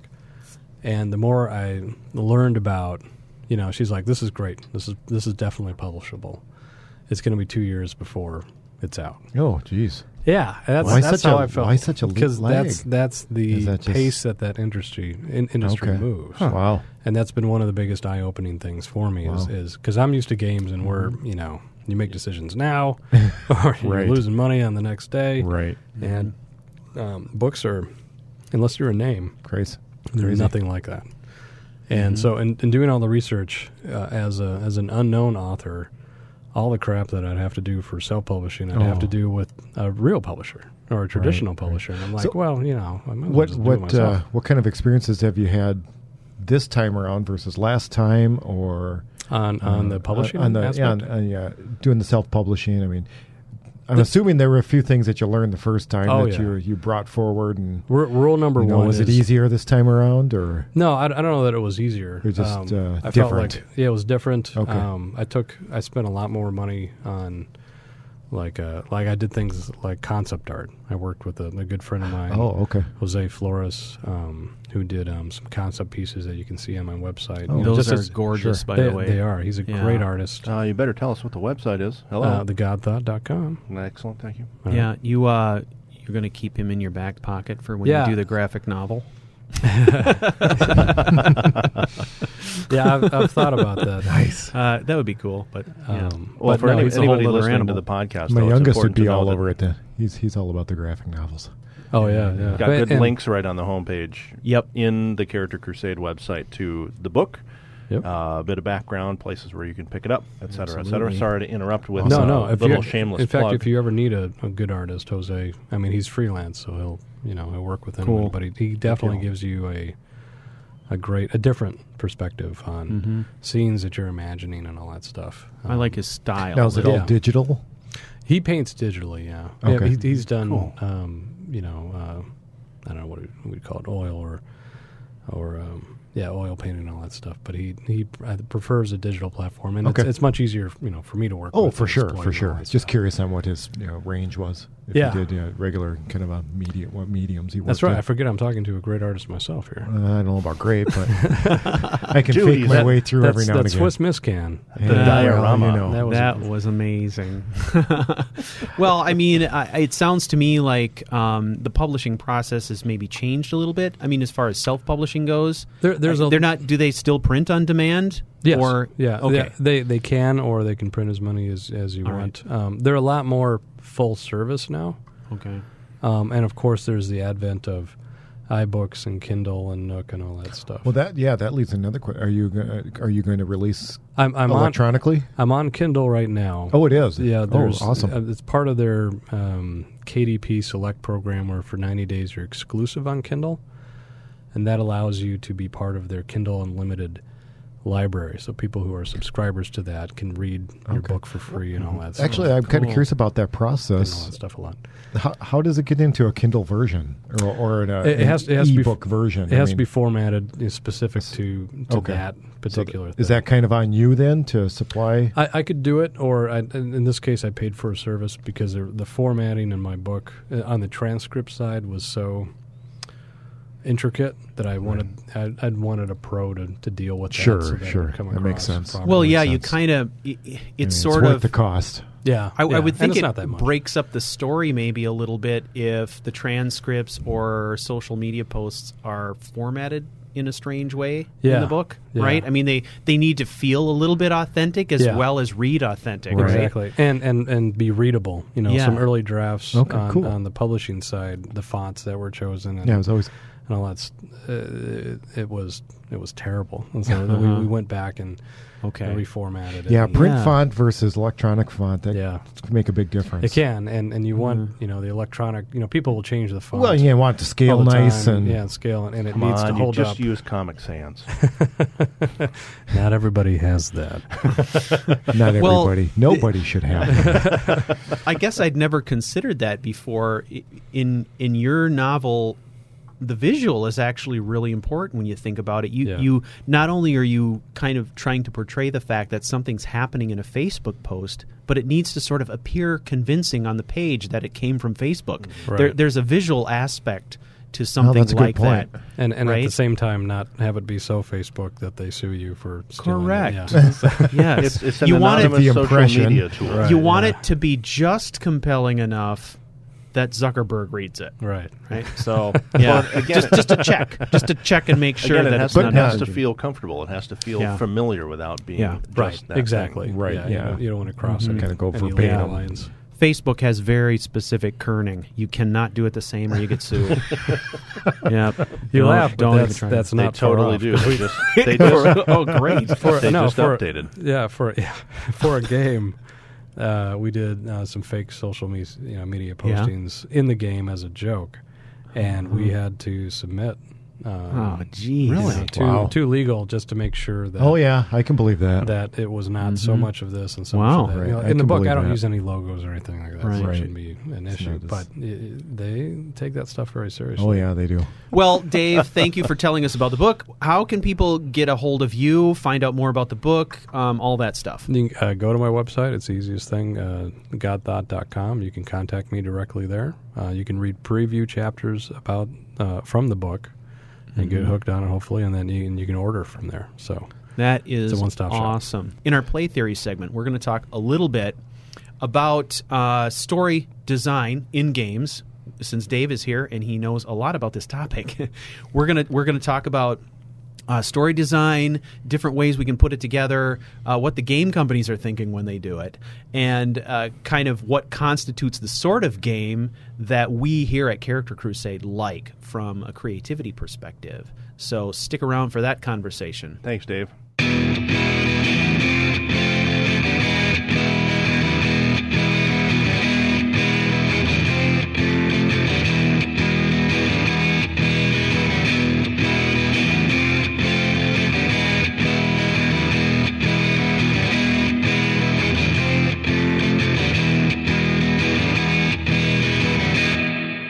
Welcome back, listeners. This is our play theory segment. We're going to talk a little bit about game story design tonight. Um, and so, to start out with, I just what what brought this topic to mind was not just the fact that Dave was here and, and he might have some interesting things to say about this topic, but uh, when we first launched the website, the very first um, post I put in the blog was kind of about this concept having to do with uh, I, I, the things that we can control as a player in Skyrim and trying to use that to measure whether or not to, to use that model to measure whether or not other games wh- what we could expect from a role play perspective from other types of games Right. and um, so I've been thinking about this topic a lot. If, if you're interested in looking at that model, it's the very first. Uh, Is that the triangle? the blog? Yeah, yeah. Okay. And, and it's a simple model I came up with, but what I think about a lot is the idea that there seems to be an interrelationship between the amount of personalization or creative control that you have in a game and the completeness or uh, impact of the primary story um, of your character's impact maybe on the story. So one of the things I that that comes to mind is the fact that technically speaking, if you jump into Skyrim and just create a new character and start playing, you've got a bunch of, you know, technically unrelated quest lines, and and we talk about this all the time uh, about how can I create a character where I can weave together multiple quest lines that are seemingly unrelated but make a single character care about all of them. And I think we've all sort of determined that it's impossible for a single character to care about every of them, quest yep. line because there's too many. They're too diverse. Right. Uh, it just doesn't make sense. And technically, unless we're using something like uh, an uncapper mod, we can only level up to 81 anyways. so, but uh, so I thought about this this concept, right? Of um, if we look at the quests in Skyrim, if if we create a new character and we start, just pick a quest, start that quest. Technically, when you finish it, your your character is not coming out at the end any different than they were when they started, Right. except for perhaps skill levels. We're talking about sort of the mechanical aspects of the game. Technically, in Skyrim, the the quest lines are are not related in the sense that if I complete one, the other quests know it. So, Right. and, and we've talked about examples of this before, where I can go and kill Alduin, and I can go essentially into what is Nord heaven, right? I can Right. ascend to friggin' heaven, and I can kill a mythical dragon, And then you walk into Jorrvaskr. and then I walk into your Jorrvaskr, and they say, "Hail, whelp! You're you're a whelp. You're the new guy. you know, you don't know jack about anything, right?" You eat dragon souls, but you're a whelp. Exactly. So right and so but but this is this is the environment right where we have the most control mm-hmm. right so we can create our character type and how they look and we can you know very clearly imagine their personality but they're the silent protagonist. We never really get to hear their voice. We never you know get to to experience that. And then the the opposite or the the other end of the spectrum is is a game where like Dave was mentioned you were mentioning earlier where you're really on rails. The story is tightly controlled. You're playing a character that's not really yours to design necessarily. You are this protagonist that's been decided for you by uh, the the people who are putting together the story, and you're just following that through. Now, in that scenario, you, you have less control uh, over how the character looks and so forth, but um, with each act of the story, whatever that character is doing has more and more impact. The story is maybe a bit more engrossing in that sense, right? And then we have other things that I would suggest are maybe a happy medium. Something like Mass Effect, where we have a certain amount of control. Our character can be male or female. We can change the way they look. We can select our armor through skill selection. We can make them uh, more focused on combat abilities or magic abilities, things like that. But still, the story is is kind of on a linear, linear. It's, it's on a linear progression where as we advance through the acts of the story we see the impact right Right. so i think what's happening a lot uh, in skyrim and the and the reason that this podcast exists is that we we have these scenarios where we have a, a great amount of control over our character and we can develop all this stuff but what we're really doing is we're we're filling in the gaps between quests and we're saying what how, how does all of this matter right And why. and, Right. and and why and is there you know what are the what are the instances where i can explain why the people in Jorrvaskr would call me a whelp and and what are the instances where i just have to suspend disbelief and just kind of ignore that and say that doesn't exist in, Whelp is in an my acronym story for something much, much more important. Yes, yes, yes. Whelp, whelp means godlike. Yeah. So every time they say whelp, that's what I'm thinking they're saying, right? So w- I kind of see this continuum. Um, I don't know how anybody else feels about that. And epic. yes. but I, I think for some reason I think about this probably more than I should. But um, it really I think gets at the heart of what has for me been the most compelling thing about playing Skyrim is the idea that I have all this control and I can really kind of visualize a character in my head and actually create that character.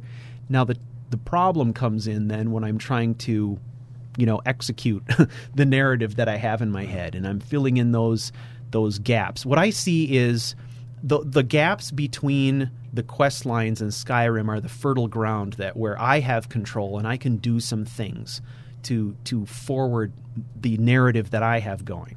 And so when we talk in this podcast about you know creating immersive, you know, kind of characters with depth and all that stuff, we're talking just as much about what we do with those gaps in between quest lines. It, maybe it's not just about the character itself. Maybe we set up a scenario or we do a side quest that fits with our story somehow mm-hmm. to, to sort of further that narrative. What do you guys think about that in terms of theory? I mean, Dave, I mean, you, you probably have have seen the gambit in terms of, of story design, right? Oh, sure. And since we're getting into games, I got to give that disclaimer that all these are my opinions, not High Moon's, Activision's, all that stuff. Um, so you know, you, you touched on a lot of stuff um, from the the player's perspective. You know, we see a lot of different kind of games. I would I would describe like Naughty Dog, uh, their uh, their games with um, what Uncharted, very Yeah. much on rails. You know, they they're trying very much to uh, broaden that experience for players, but you're always going to be Nathan Drake. Mm-hmm. Um, and they craft an incredible story based on that. But the more freedom that you give to the players, the less you can craft that particular story, and that's and that's a challenge. So you know, the the cool thing about something like Skyrim is that I think it leaves a lot of you know, as you said, uh, interpretation uh, and, th- and things open for the player, a lot of customization. But then you run into some design situations where they keep calling you fucking whelp.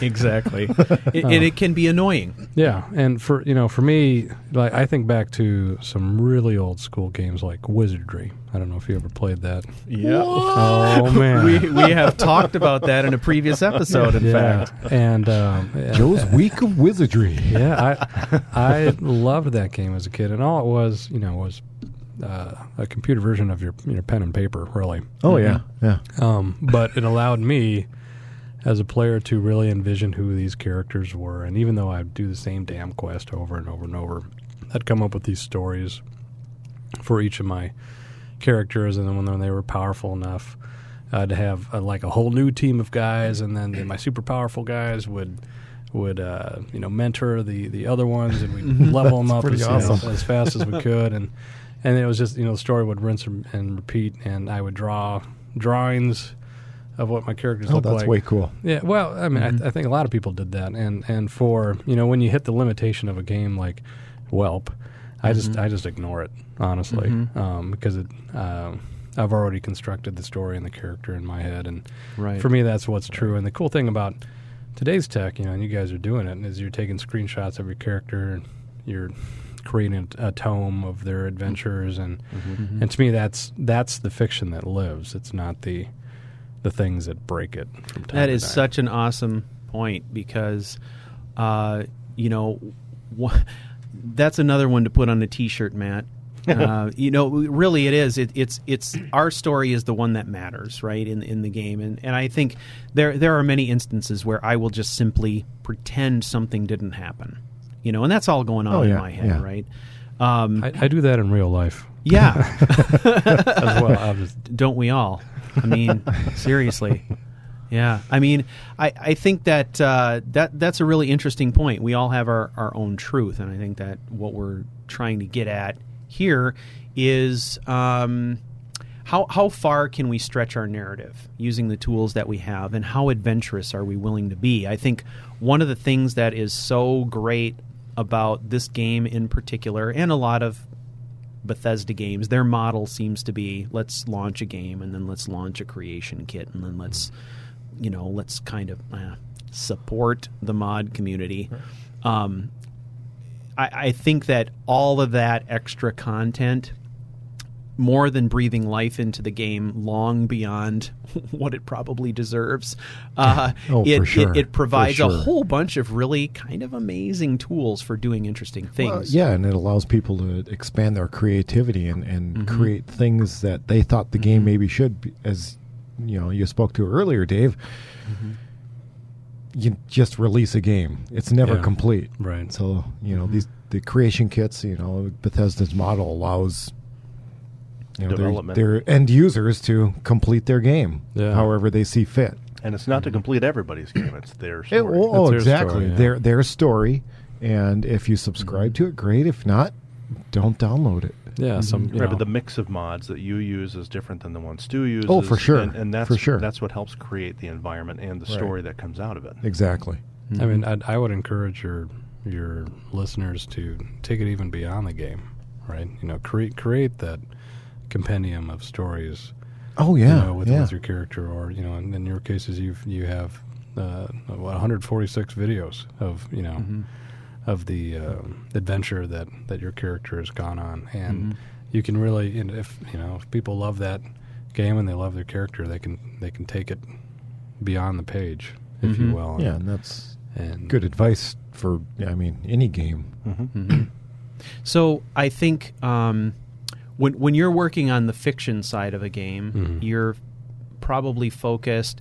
How much time do you spend focused on just sort of the outline of the story? In other words, the progression of the story Right. versus you know things like dialogue Kinda like the and all big that picture. stuff. Yeah. It, it depends on the on the project. You know, I've had projects where um, story and design are equally important. I've had projects where design is much more important, and we just want to fill the story around that. Uh, for, you know, from my perspective, it's it's it's about the game and the experience that you're trying to design, and, and the experience for the end user of the player. You know, Yeah. um, you want it. You always want it to be fun. Um, you know, with with a game like Skyrim, it's you know their their design is really to to have you create the story and create the character, and they're just providing the world Kinda for you to to play. Give you the fame, framework. Yeah, i- if you will. Um, you know, for me, i it's it's always catered to whatever our goal as a studio or as a developer are trying to accomplish. And sometimes that means let's tell a great story, and sometimes that means let's make a great third-person shooter that feels really good, and we'll wrap the story around that. Right. Um, so it, it, it really depends. Well, I think one of the things that we hear about a lot is, um, oh, you know, so many games now are going to uh, open world environments.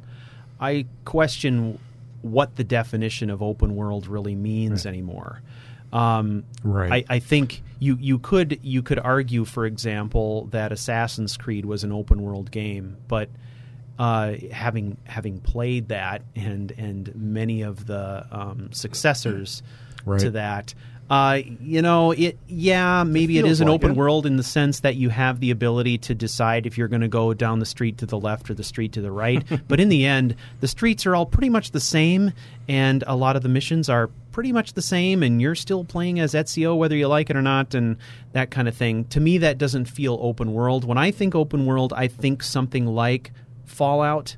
I think something like Skyrim, but I think the definition of what constitutes open world is changing.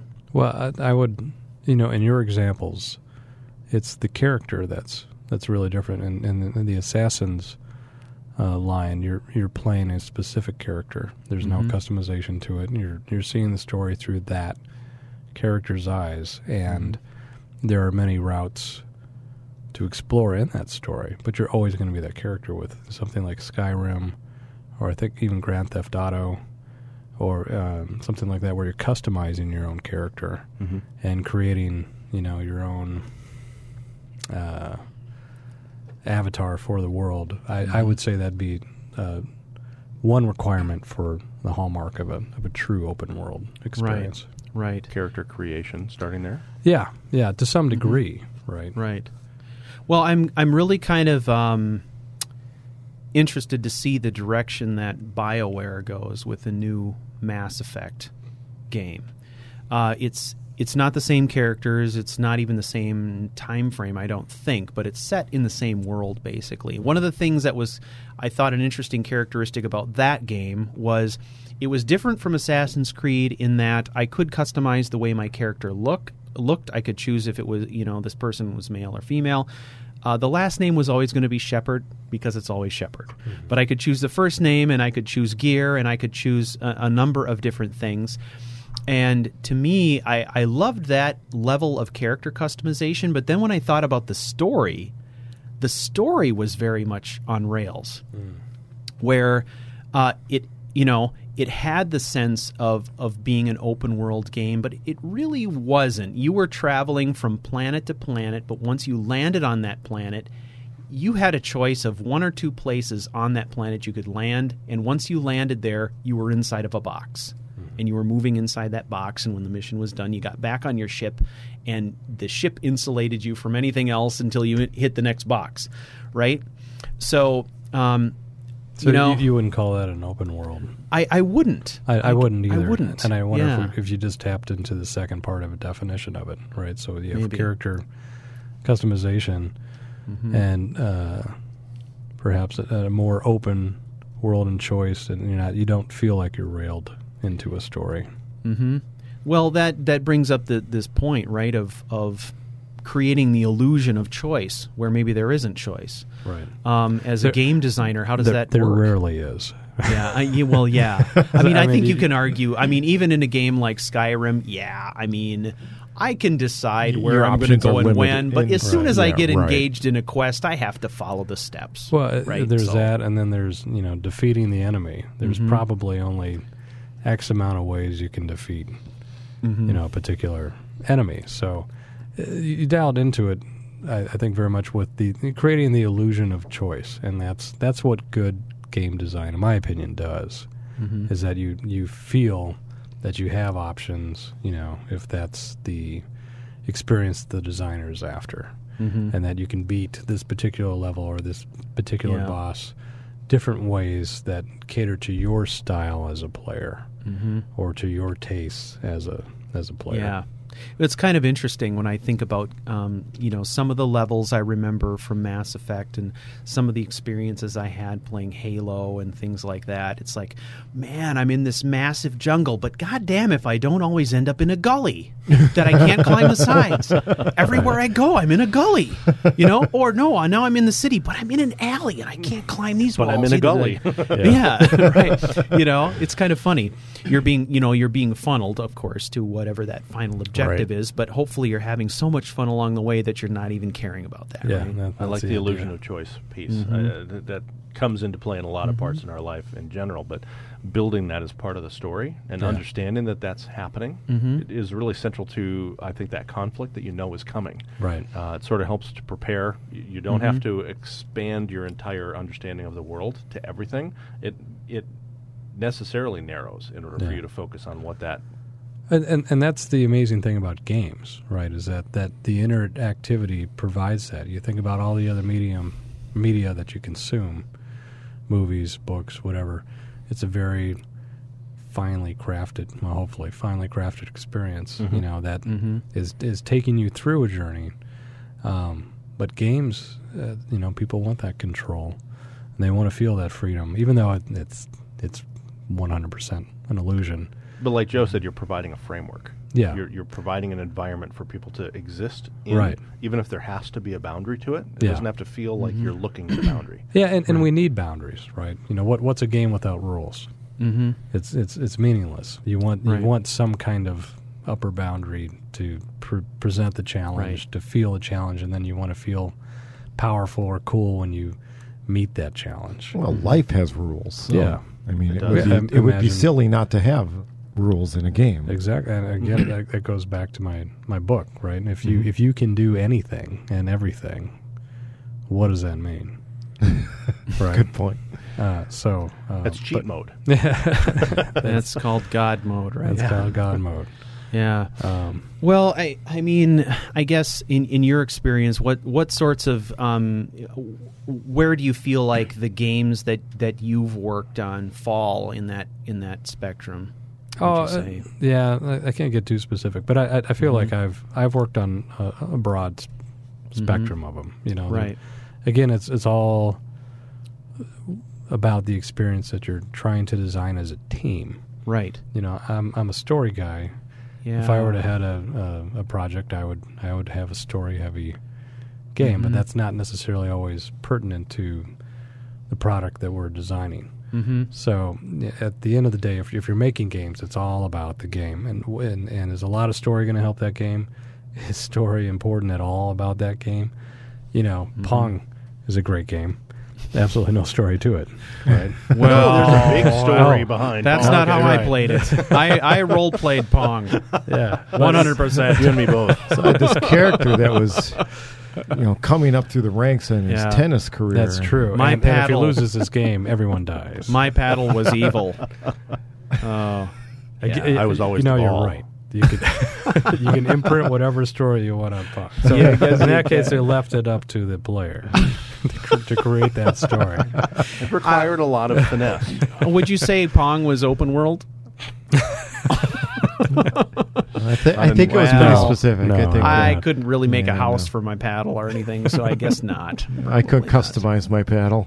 yeah. I well, make no, it- that's not true. You could make it short or long. Well, that's only true. by playing with the, the, game. flip of a switch. You could say short paddle or long paddle. Oh, that's true. The console I had. Now remember, the console I had had wood grain stickers on it, so Yeah, that's yeah, pretty mine old too. stuff. Deep That's customization. pretty old tech. And there were Pretty no old tech. buttons. There were levers. Yeah. Yeah. Oh. Mine I had had to play What? squash you played like mode that? now. You didn't. You Dials. didn't use a. Uh, uh, what do you call it? A dial Well, on the thing. there oh, was there a was a, lever. dial, but there were also levers in case you wanted to play squash Oh, or that's if you right. wanted to play. Oh, Yeah. That's right. Oh, You'd yeah. flip the little lever for paddle size. What was and great game is we type. could play it on our black and white TV, and it Yeah. would still look vibrant. Kick ass. It looked just as Vibrant, good high uh, on contrast. black and white as it did on color. wow. After you switch the t- TV channel to three, Did you have, Yep. a, s- did you have a Right. sepia Yep. mode too? Oh. And then that frickin' 2600 came along and ruined it all with color. bastards. Man. With Megamania and With Yard. Them and their With fancy E.T. touch video tone game. phones. Oh, and their ET games. No one. ET video game. Uh, Aren't uh, there like for a, what? Is there like a landfill of ET video games? Yeah, well, I I, so I think that there's uh, the legend has it that the e, the ET video game was the worst video game ever made, but that wasn't made for 2600, was it? I thought it was. Yeah, What was Maybe that made for? Yes, Well, was it? Yeah. Was it? Ah. Holy Ah. And by the way, the same guy who designed Yar's Revenge designed ET. No kidding. Mm-hmm. Wow. Yeah. And uh, if you look at it, interestingly, ET was designed as a cube, right? So you can navigate around sort of in what is essentially a 3D space if you look at the way that ET works. So it was Wow. open world. Eh, in a way, In a- in a box. way, in a- it was it was literally its own box. But from from a from a planar perspective, though, it wasn't moving along like uh, Pitfall or something like that. You actually, when you Mhm. went to the next screen, it wasn't just moving this way. It literally turned. It, the intent was is that it was supposed to turn sort of the space that you're in. Wow. So it was Wow. all Yeah. contained. Dude, did you did you just bring up Pitfall? totally did. Yeah. Well, you know what? did. It's kind of funny because when you think about it, uh, what used to really bug me the most about the 2600 when we first got it i thought it was amazing right it was a obviously if i was playing I'm pong before that i didn't have uh, i had a pretty low bar to cross right Slider. but you, you thought Pong was amazing, and you know it. I did. Well, I was role playing it.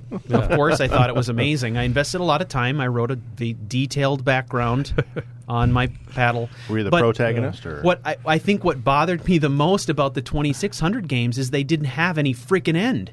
I mean, really, like it was like if if I played Berserk, it was just one board after the next until I freaking died. And the same with Pac-Man. And then I I bought a space game, right? That's- where that's I how could life like works. dogfight. and it, is and it was just one freaking dogfight after the next. It's like, okay, every single game I have here, I just play and play and play the same thing over and over and over until I die. And so, uh, what I can expect from this console is that every game I play on it is just going to get progressively faster until I screw up. and that is, you know, that is pretty much exactly so like I mean, Yeah. even even at you know even at 13 or whatever, I was still demanding more from my games than they were delivering. So I Either that or you were expecting too much. Yeah, well, you know that that's probably it. So Because I, ha- I have this thought in my head that the folks who were building the Atari Yeah. games at that time probably had some idea that they could make it more challenging, but either the Uh-huh. tech mm-hmm. couldn't keep up with it or people weren't ready for that yet. I mean, I mm-hmm. remember I, we spent so many hours in front of that thing that my grandfather, Yes. bless him, drew a picture of my older brother. with- Really? I mean, with what he called what was it the um, ah. The glazed eyes. well, it was some something in the because the the bad bad guy in Yar's Revenge was the Qotile, right? You might remember that the bad guy in in the Yar's Revenge thing. Um, it was the Atari squint and the Qotile thumb, and he drew this little sketch of my older Wow. brother just, a and it wasn't wrong. It was like my there's my brother, and I can see myself in that too. But I mean, if if that thing had player hours like Steam Yeah. does, I'm pretty sure that it would say go out and play outside, right? And Yeah. like I mentioned a But couple you can't episodes, see the screen as well because the sun's too bright. it is really hard. Yeah. it's, it's, you can't adjust the rabbit ears through the glass. well, I I loved my 2600, and and even you know back then I remember, um, you know, trying to create a more interesting experience with this this space dogfighting game I had. I can't even remember what it's called. I'd slap in the cartridge and then sit in an easy chair. I'd move the easy chair in front of the TV and I'd sit directly in front of the easy chair and then I would actually mount the joystick on the on the arm of the chair so Was I it- felt like I it was in a Star fighter. Raiders? Wow. Star Raiders. That is what it was. yeah, Yeah. I, I remember that on the 5200, and that Yeah. was just awesome.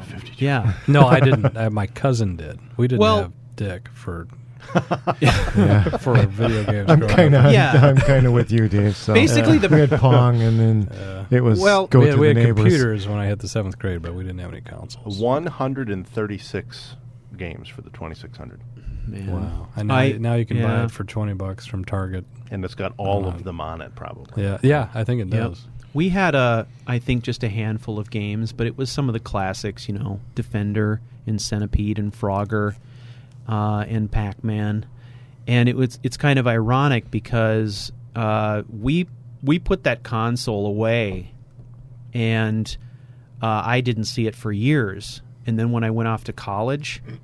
I dug the thing out. I found it. And I'm like, I'm bringing this with me, man. and I, I brought it to college, and I, I just remember, you know, uh, my roommates, like late nights, my roommates, after they'd had way too many beers, you know, one of my roommates would lay on the couch and he'd play Pac Man upside down on the 2600. so he'd, he'd lay so that his head was dangling off the side of the couch, and he'd play Pac Man on the 2600 upside down drunk Oh, that makes Uh, me hurt just thinking about it. you know well that that's that's really um, i think what you had to do with the 2600 to increase the difficulty is first you get drunk and then you play it upside down And then in the mirror. Al- yeah maybe in a mirror also a metaphor for life. uh, yeah i guess so I'm going to guess one or two. There, I've got two leading candidates for that. oh do you? you know, as far as the person who did that you mean? Yes, the yes, roommate yes, yes, yes. yeah well you knew my roommates were Probably Yes. shouldn't use real names in this. No, no. I'm, I'm going to start with a D or a T. yeah you, you got it right with the second one so Right on. But yeah, he, he was a champion at, at upside down drunken Pac Man. So That actually sounds like just some so- sort of. It's so much and more at him funny now. because I know Yeah. who it is. What's what's he Sad doing country now? song. Just out of curiosity. uh, you know, he's uh, you know, I'm not sure. CEO somewhere. I haven't seen him in a couple of years. But yeah, he's probably a CEO by now, as far as I know. Or But uh, parking attendant. it could be. Or- really or, he could be a world famous gamer at this point, and we just Could don't know. could it. Yeah, that's true. Maybe possible. maybe or you would. I actually it 'cause could he'd be a probably chime in world-famous on this because I actually have him on Facebook, but I won't. Well, let's protect the innocent. here. we'll protect the innocent. He's mostly innocent. He can contact us and set the record straight. Exactly. He can call in. He can call in to our 1 800 number, right, Matt? Yes. Uh-huh. Yes, which we'll be publishing on the website later. Which is apparently Five five five. Our eight hundred number starts out five five five. one two one two. yes. Call one eight hundred the King. So 2600 relates to story in how? Uh, it doesn't. We got on a Well, tangent there, but it was pure, it was Little really They don't, they don't have Little no. It, wa- it was all about what kind of game you're designing. Yeah, And all that exactly. And we know I'm saying that a lot. All that stuff. we've that stuff. established we've All that established that you're not that you're not designing for the 2600. exactly. No, that was that was bef- Yes. much earlier than my Yes. career. Uh huh. Well, But I guess but I miss it. I think um, when I when I think about Skyrim as an example, one of the things that, that I've I've done is I've gone through the process of actually creating my own quest in Skyrim using the creation kit. So actually building my own quest mod. And w- when you actually look how that process is set up inside the tool, it's you know really kind of a just you know it's it's very focused on this sort of um, you know nested set of dialogue options and stuff like that right? To to me it's what what you're doing is you know you're creating this flow chart that basically says you know here's where the dialogue starts. Uh, quest giver says yada yada yada and player responds by picking one of two choices. If they pick choice one then the dialogue tree is this. If they pick choice two then the dialogue tree is that. Um, i would imagine in a in a game that's more story heavy um, That could get complicated fast. well, y- y- well, you're in that in that instance though. You're not you're not talking about choice in the same sense, are you? No, I think you're talking about moments and, and Mhm. pillars. You know, if you're designing a, a game that is story heavy, Mm-hmm. that's not the right word. But if, you know, if you want to create a very impactful Mm-hmm. story, uh, even without the story, think about your, your your pillars and and what are the moments that people are going to talk about the next day, right? Mhm. When you experience X, Y, or Z, like holy shit, I can't believe you know when this happened, and Mm-hmm. in, in your flow chart, you've got uh, maybe three acts to your story, if you will. And what's the defining moment for this? And what's the defining moment for that? Mm-hmm. Um, and I, I would start with that. Mm-hmm. What are your big moments? And how does how do these change your characters? What are the challenges that they need to overcome? And and then you start filling in uh, Right. the the details after Yeah. that. But always start with your Yeah. your big big things. I think I think in a story that has that sort of impact when I when I think of a story a game that's like really story intensive I think of a game like The Last of Us Yes. right where we're talking about you know zombie apocalypse and um, you know two individuals who are sort of an unlikely pair trying to make their way through this hostile environment and all Right. the thing- interactions that happen between them and stuff. I think about that being really uh, kind of a story intensive kind of thing. So Yeah. when I'm when I'm thinking about story heavy, that's the sort of story I'm thinking of.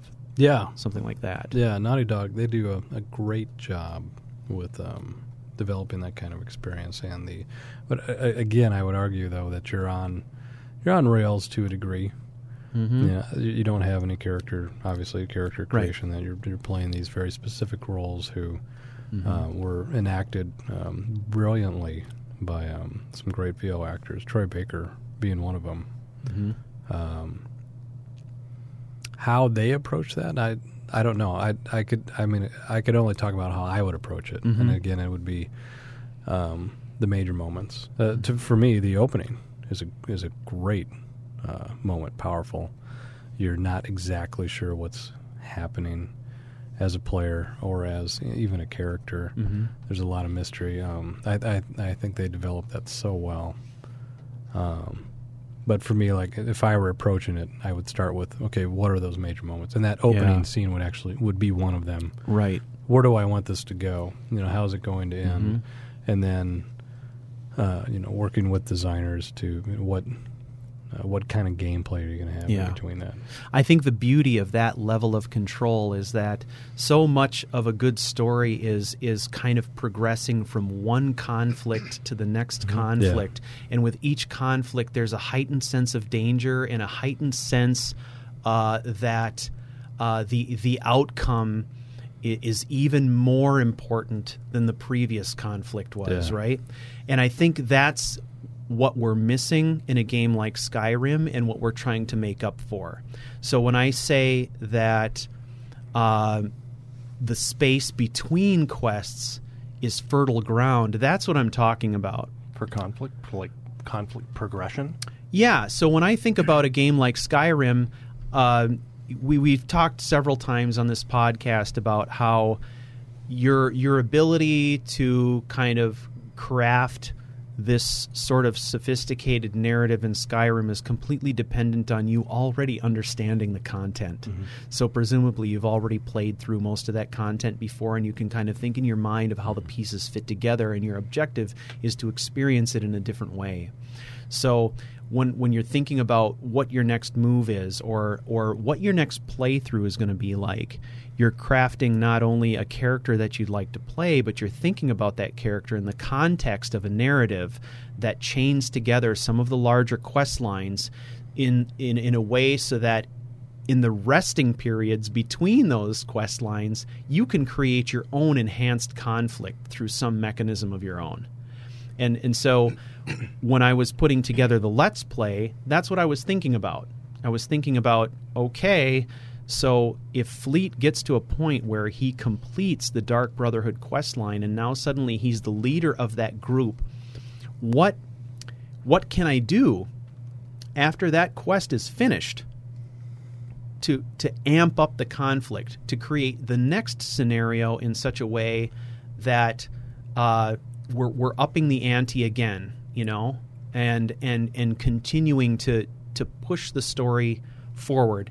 And for me, Act Four was about that. And I had very specific plans for how I was going to do that. But I, I think that's one of the challenges we have as as players in Skyrim trying to go through this content in different ways is figuring out what's the framework we can create for ourselves that lets us use that fertile space in between quests. Well, I think that was a big- right.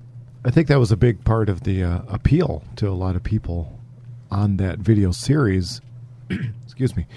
Um, was wasn't watching you play Fleet through uh, the Assassin's quest line or any of the other quest line. Uh, It was really about how did you play the spaces between the quests. Mm-hmm. You know, the other characters you brought in Right. uh, and how the relationships you built, you know, Mhm. during that time. Uh, so yeah, I mean, th- that's a big part of the draw. I think on that that video, it's it's what I enjoyed was, you know, bringing all that empty space, if you will, and filling it with something really interesting and unique. Yeah. Because the, the I mean, the storylines and the quest lines, they are what they are.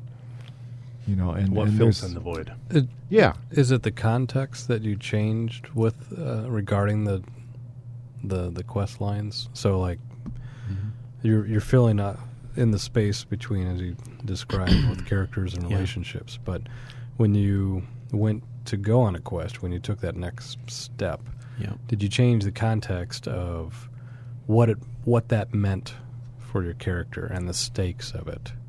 You know, whereas one character might, you know, mm-hmm. maybe they don't they want to fail at that quest because they would it would mean something different or, or mm-hmm. it'd benefit them in some different way. But is is that is that what you're describing? Or Yeah, I think so. In Yeah. part. In part. from the outside looking in, um, yeah, yeah, I think that's kind of what what came across uh, uh, more often than not was uh, the reasons, the reasoning, really. Right. To, So to you, you were changing the context of the quest itself. yeah, In in some ways, Yeah. I, I was. Yeah. Now I I kind of uh, I complicated the context of that quest line by engineering my own scenario inside it. So Mhm. typically, what would happen is a character would progress through that storyline, and at the end, they would become the listener, who is the leader of this assassin group, right?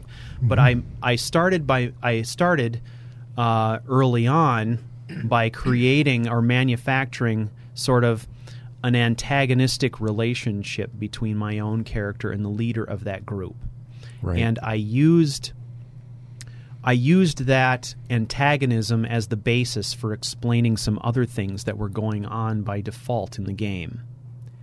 And and sort of explaining that, you know, kind of reasoning that those bad things that were happening to Fleet were engineered by this other person who was a rival. That's that's part of it, and that was a subtle thing that was sort of ongoing. The other thing that I did, of course, as we progressed through that, was sort of reveal this this ongoing and building situation with the realization that uh, the protagonist in the story was actually a multiple personality. So then we had this inner conflict going on between one character who was very invested in this group of assassins and another who was not. And so what that did is it it is it created this boiling conflict inside himself, but it also provided me with a mechanism to do other interesting things that gummed up the process. Mm-hmm. And I think my my objective having gotten through that quest was not to say that okay i'm the listener and now i'm moving on to the next thing but i wanted to make the reason that i was moving on to the next thing uh, have to do with the quest that i had just finished.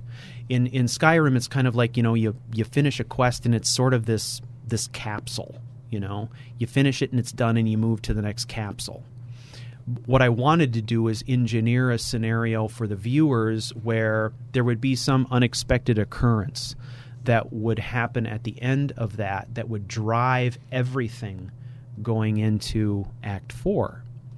Well, and I think that's So, you know, and and what you did successfully, in my opinion, was was you you pulled together seemingly unrelated quest lines within the game mechanic itself. yeah, uh, through those intermediary interactions Right. and and you know NPCs and all that good stuff. yeah. And to some degree, I could do this right because I, I wasn't operating in the same way that a No, person, no, no, no. Yeah, you were if they're just you playing the playing game. the game to play the game. You were playing the game to tell a story. Yeah, yeah. And so yeah, your your medium was and and Yeah. and drive was much different than I was putting on a show, Right. And, and it was kind of like, oh, you know, which maybe is why you would spend you know Yeah. 20 25 30 hours of production time or post production Me- is to I- piece yeah. it all together I was always thinking about that. You know, I would lay awake at night thinking, I need my protagonist to do this thing because it supports my long range goals for the story. But how can I use what's available to me in the game to do it? And so I might identify some obscure side quest that fit the bill. And then I would think to myself, oh, I could really blow people's mind if I folded in aspects of this side quest and had that be the thing that drives him to do what I need him to do for the long range story. Right. But that was me, you know, putting on a show for people Right. who didn't know what was coming, right? As Using- a yeah. yeah. As a player just sitting back playing the Yeah. game for my own personal enjoyment, um 90% of that crap is going on inside my head and I'm thinking of mods and what quest line Right. kind of makes sense But you're not based right. on at that I'm point. You're not thinking about the game. You're only thinking about the story. pretty much. Yeah, I mean, it, it's Yeah. just a mechanism. Uh, The problem is, is Yeah. that I think when you are at a level where I am, it isn't about thinking about the story in the same way. It's, Yeah. it's about understanding how do you even get through this thing, Yeah. Right? Yeah. So there's Yeah. some advantage to understanding that there are some rails there. You, Yeah, you that's took true. the rails and you know you you bent them into the there is no spoon sort of a situation, and you know it made it completely in your own. Well, I had the luxury of doing that Right. because I, I understood what all those things were because I had played through most of the content and I sort of knew few times, yeah. what was going on, right? Whereas in your case, it's kind of like, how the hell do I just how do how the hell do I smith up this armor? How do I God not damn die? it! I, I Yeah. can't. What's the mechanic Right. for this? You know, like you know, you got to get past that you have to first. have leather straps. You have to have Right. all the ingots. You got to have. Uh, you Right. know, when, when that's what you're Yeah. living with, it's very different. But we're preaching to the choir here because the people who listen to this podcast tend to be people who want to play through the content multiple times and have different adventures every time Yeah. they do it. So. right I was going to say you, you needed those assless chaps. the David Lee Roth assless chaps. Oh, God, those are sweet. I think I think there's a place you can go get that mod Why?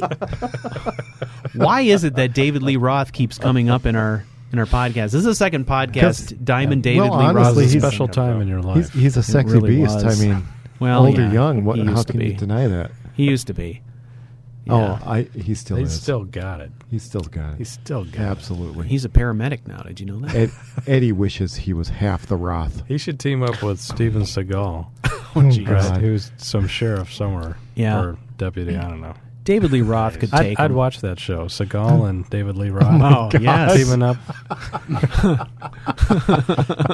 Like the I don't even Now, the know how to. Hazard. the I- question I don't is- even know how to react to that. We've got Starsky and Hutch. No one knows how to react. Right, we've got Starsky and Hutch. We've got now we've got uh, R- Roth and Seagal. What kind of a car Oh, man. are they using in Roth and Seagal? Oh, it's got to be some beat up pickup truck or something. Uh, then we're then boy, we're it's sort of hard to turning say. into the You're fall right, guy, right, right? you're A little. Texas Ranger, true. maybe. Oh wow! Like a rusty Trans Am. There you go. okay. I don't know. I don't know. Ford What- you know, Falcon? It- but it, it would have A to be. It would have to be like the Trans Am with the eagle on the hood. It had to be Oh, oh it would have to be. T-top. Yeah. the T top Big with the eagle on the hood. Black T top with the gold Is eagle. this is this going to be hood. set in the seventies? Because That's right. no, no, this is modern day. This is modern day yes. with two characters that are set in the seventies. That's the twist. the characters who think that they're still in the In the 70s. 70s. exactly. Oh, I love it. Love it. They Well- still watch reruns of the Rockford Files. Oh yes. Did you watch Quincy last night? it was so good. Long before Hill Street Blues and the A Team, we have God. Roth Roth Do you and remember Seagal. and Seagal. when Hill Street Blues used to be considered gritty? Man, you, you go back and look at it now, and it's like, really? You know, con- compared to what's on TV now. That is attenuation to the media. That's okay. My uh, my wife's parents wouldn't let her watch Maude, so there you go. Well, she was pretty abrasive. That She was, Maude, but she was allowed to watch Golden Girls. she's edgy. Maude. well, and then there's Maude. yeah, God, I forgot about that one. Oh my word! Uh, Bea Arthur, right? That was her. uh, sad that I yeah, yeah. yeah, yeah, Yeah, yeah, yeah. Right. That was pre Golden Girls. Right. That was like Back when she was young. that Sassy was like Maude. Star Wars Sassy Sassy Christmas special. Bea Arthur and Star Wars Christmas special. Anybody know? Were they? At I the don't same remember time? that. she, she sang on that. Are you kidding? No. That Oh, special was horrifying. I thought I remembered every so second many of that. reasons. No, she was. On Was she the Wookie? Maybe that's why I didn't recognize her.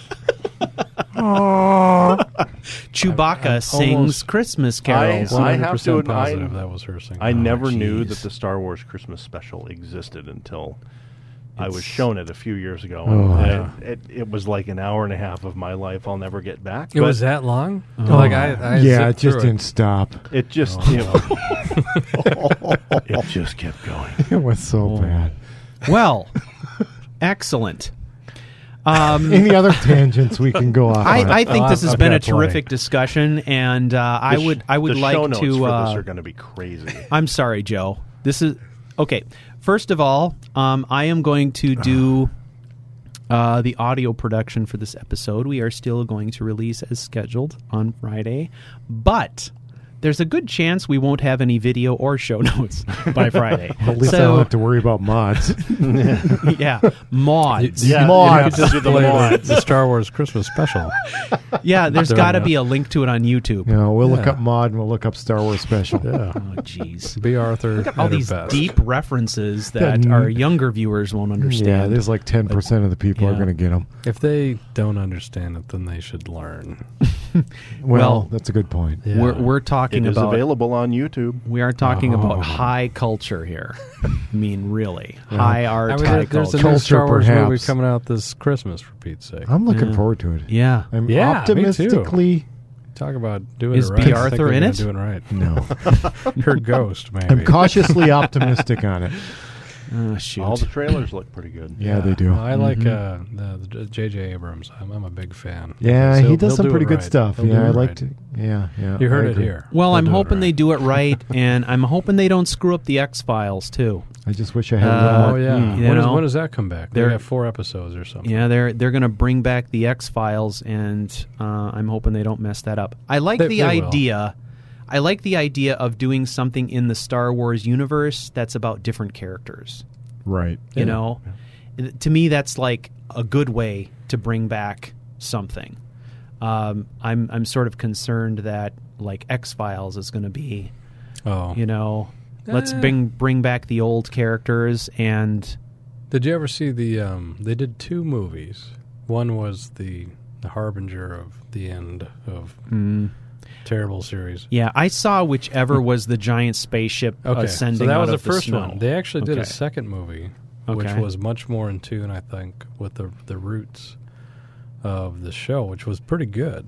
hmm Um, so if they do something more like that, I think Mhm. for the TV show, it'll be it'll be it'll be good. Well, here's to hoping, right? Here's to Maybe the intent is not to reach out to us, reach a different audience with the same story. Maybe maybe they don't give a crap about us. huh? Yeah, Uh. Well, would you? yeah. Well, we're gonna use. I our, care about you, Joe. We're gonna use Thanks, our Dave. monumental influence on this podcast to scuttle the whole thing. We're going to have JJ on here in a future uh, episode, right? go. Yes, absolutely. Give us a call, Mr. Abrams. We'd Yes. be happy to have you on. Yeah, All- we'll all be your- all posting your, that um, number on the website later, right? No, yep. Five five five, whatever that Five, was. One, five. two, one, two. All your all your r- reviews that you're going to get are going to be about Star Wars Christmas special and, and lens flares. and lens oh, flares. Oh God, you're you're, Really you're probably there, right. All right. And they're going to ask when in the Skyrim podcast are we going to talk about Skyrim? well, we've talked about Skyrim. I'd say at least fifteen percent of the time. I agree. So that's But a there- pretty good there's a ratio. lot. There's a lot of social context around the construction of characters that doesn't necessarily come just from Skyrim. So That is absolutely true. Well, dear listener, we have come to the end of another episode. We'd like to thank fans of the show for your faithful support and continued encouragement. Your enthusiasm is the lifeblood of this podcast, and whether your support comes through Patreon with dollars or through iTunes with reviews or through recommendations to friends and family, we appreciate it all. You can contact us through the website at charactercrusade.com. And until next time, remember, it is not about the objective, it's about the journey. So go forth and experience. You have one old message. Character Crusade is a proud member of the N4G TV and Maker Studios Partner Network. N4G TV partners have access to exclusive production assets that are second to none and maintain full creative control over their channels. That's you, and that's me, and that's these Crusaders. Partner benefits include 24 by 7 customer support, SEO, what's SEO? A dedicated graphics team. I love me some graphics. A catalog of more than 400,000 licensed music and sound effects and more. Learn more. Learn more at n4gtv.com and tell them Jimmy sent you. End of messages.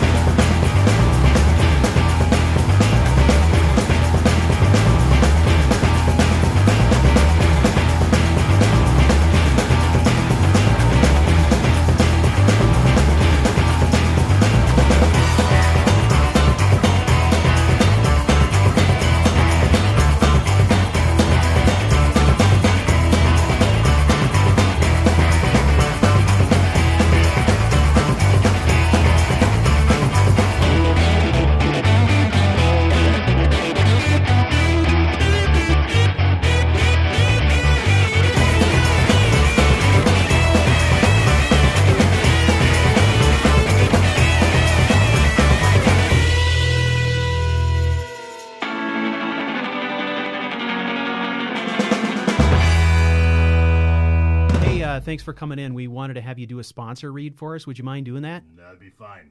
What, Uh, Hang on for a minute here. yeah, you got to talk in the other end. This end? No, the other That, end. that right there. Is that yeah, better? yeah. I can. We can hear you real good. This is weird. Um, Joe, do you have the copy? Get Oh yeah, yeah. here. That's so. That's uh. Just read that first paragraph. That's kind of the. It's a thank you message, right? Um, talk in for right here. Listeners. Yeah, talk into the microphone. It's- All right.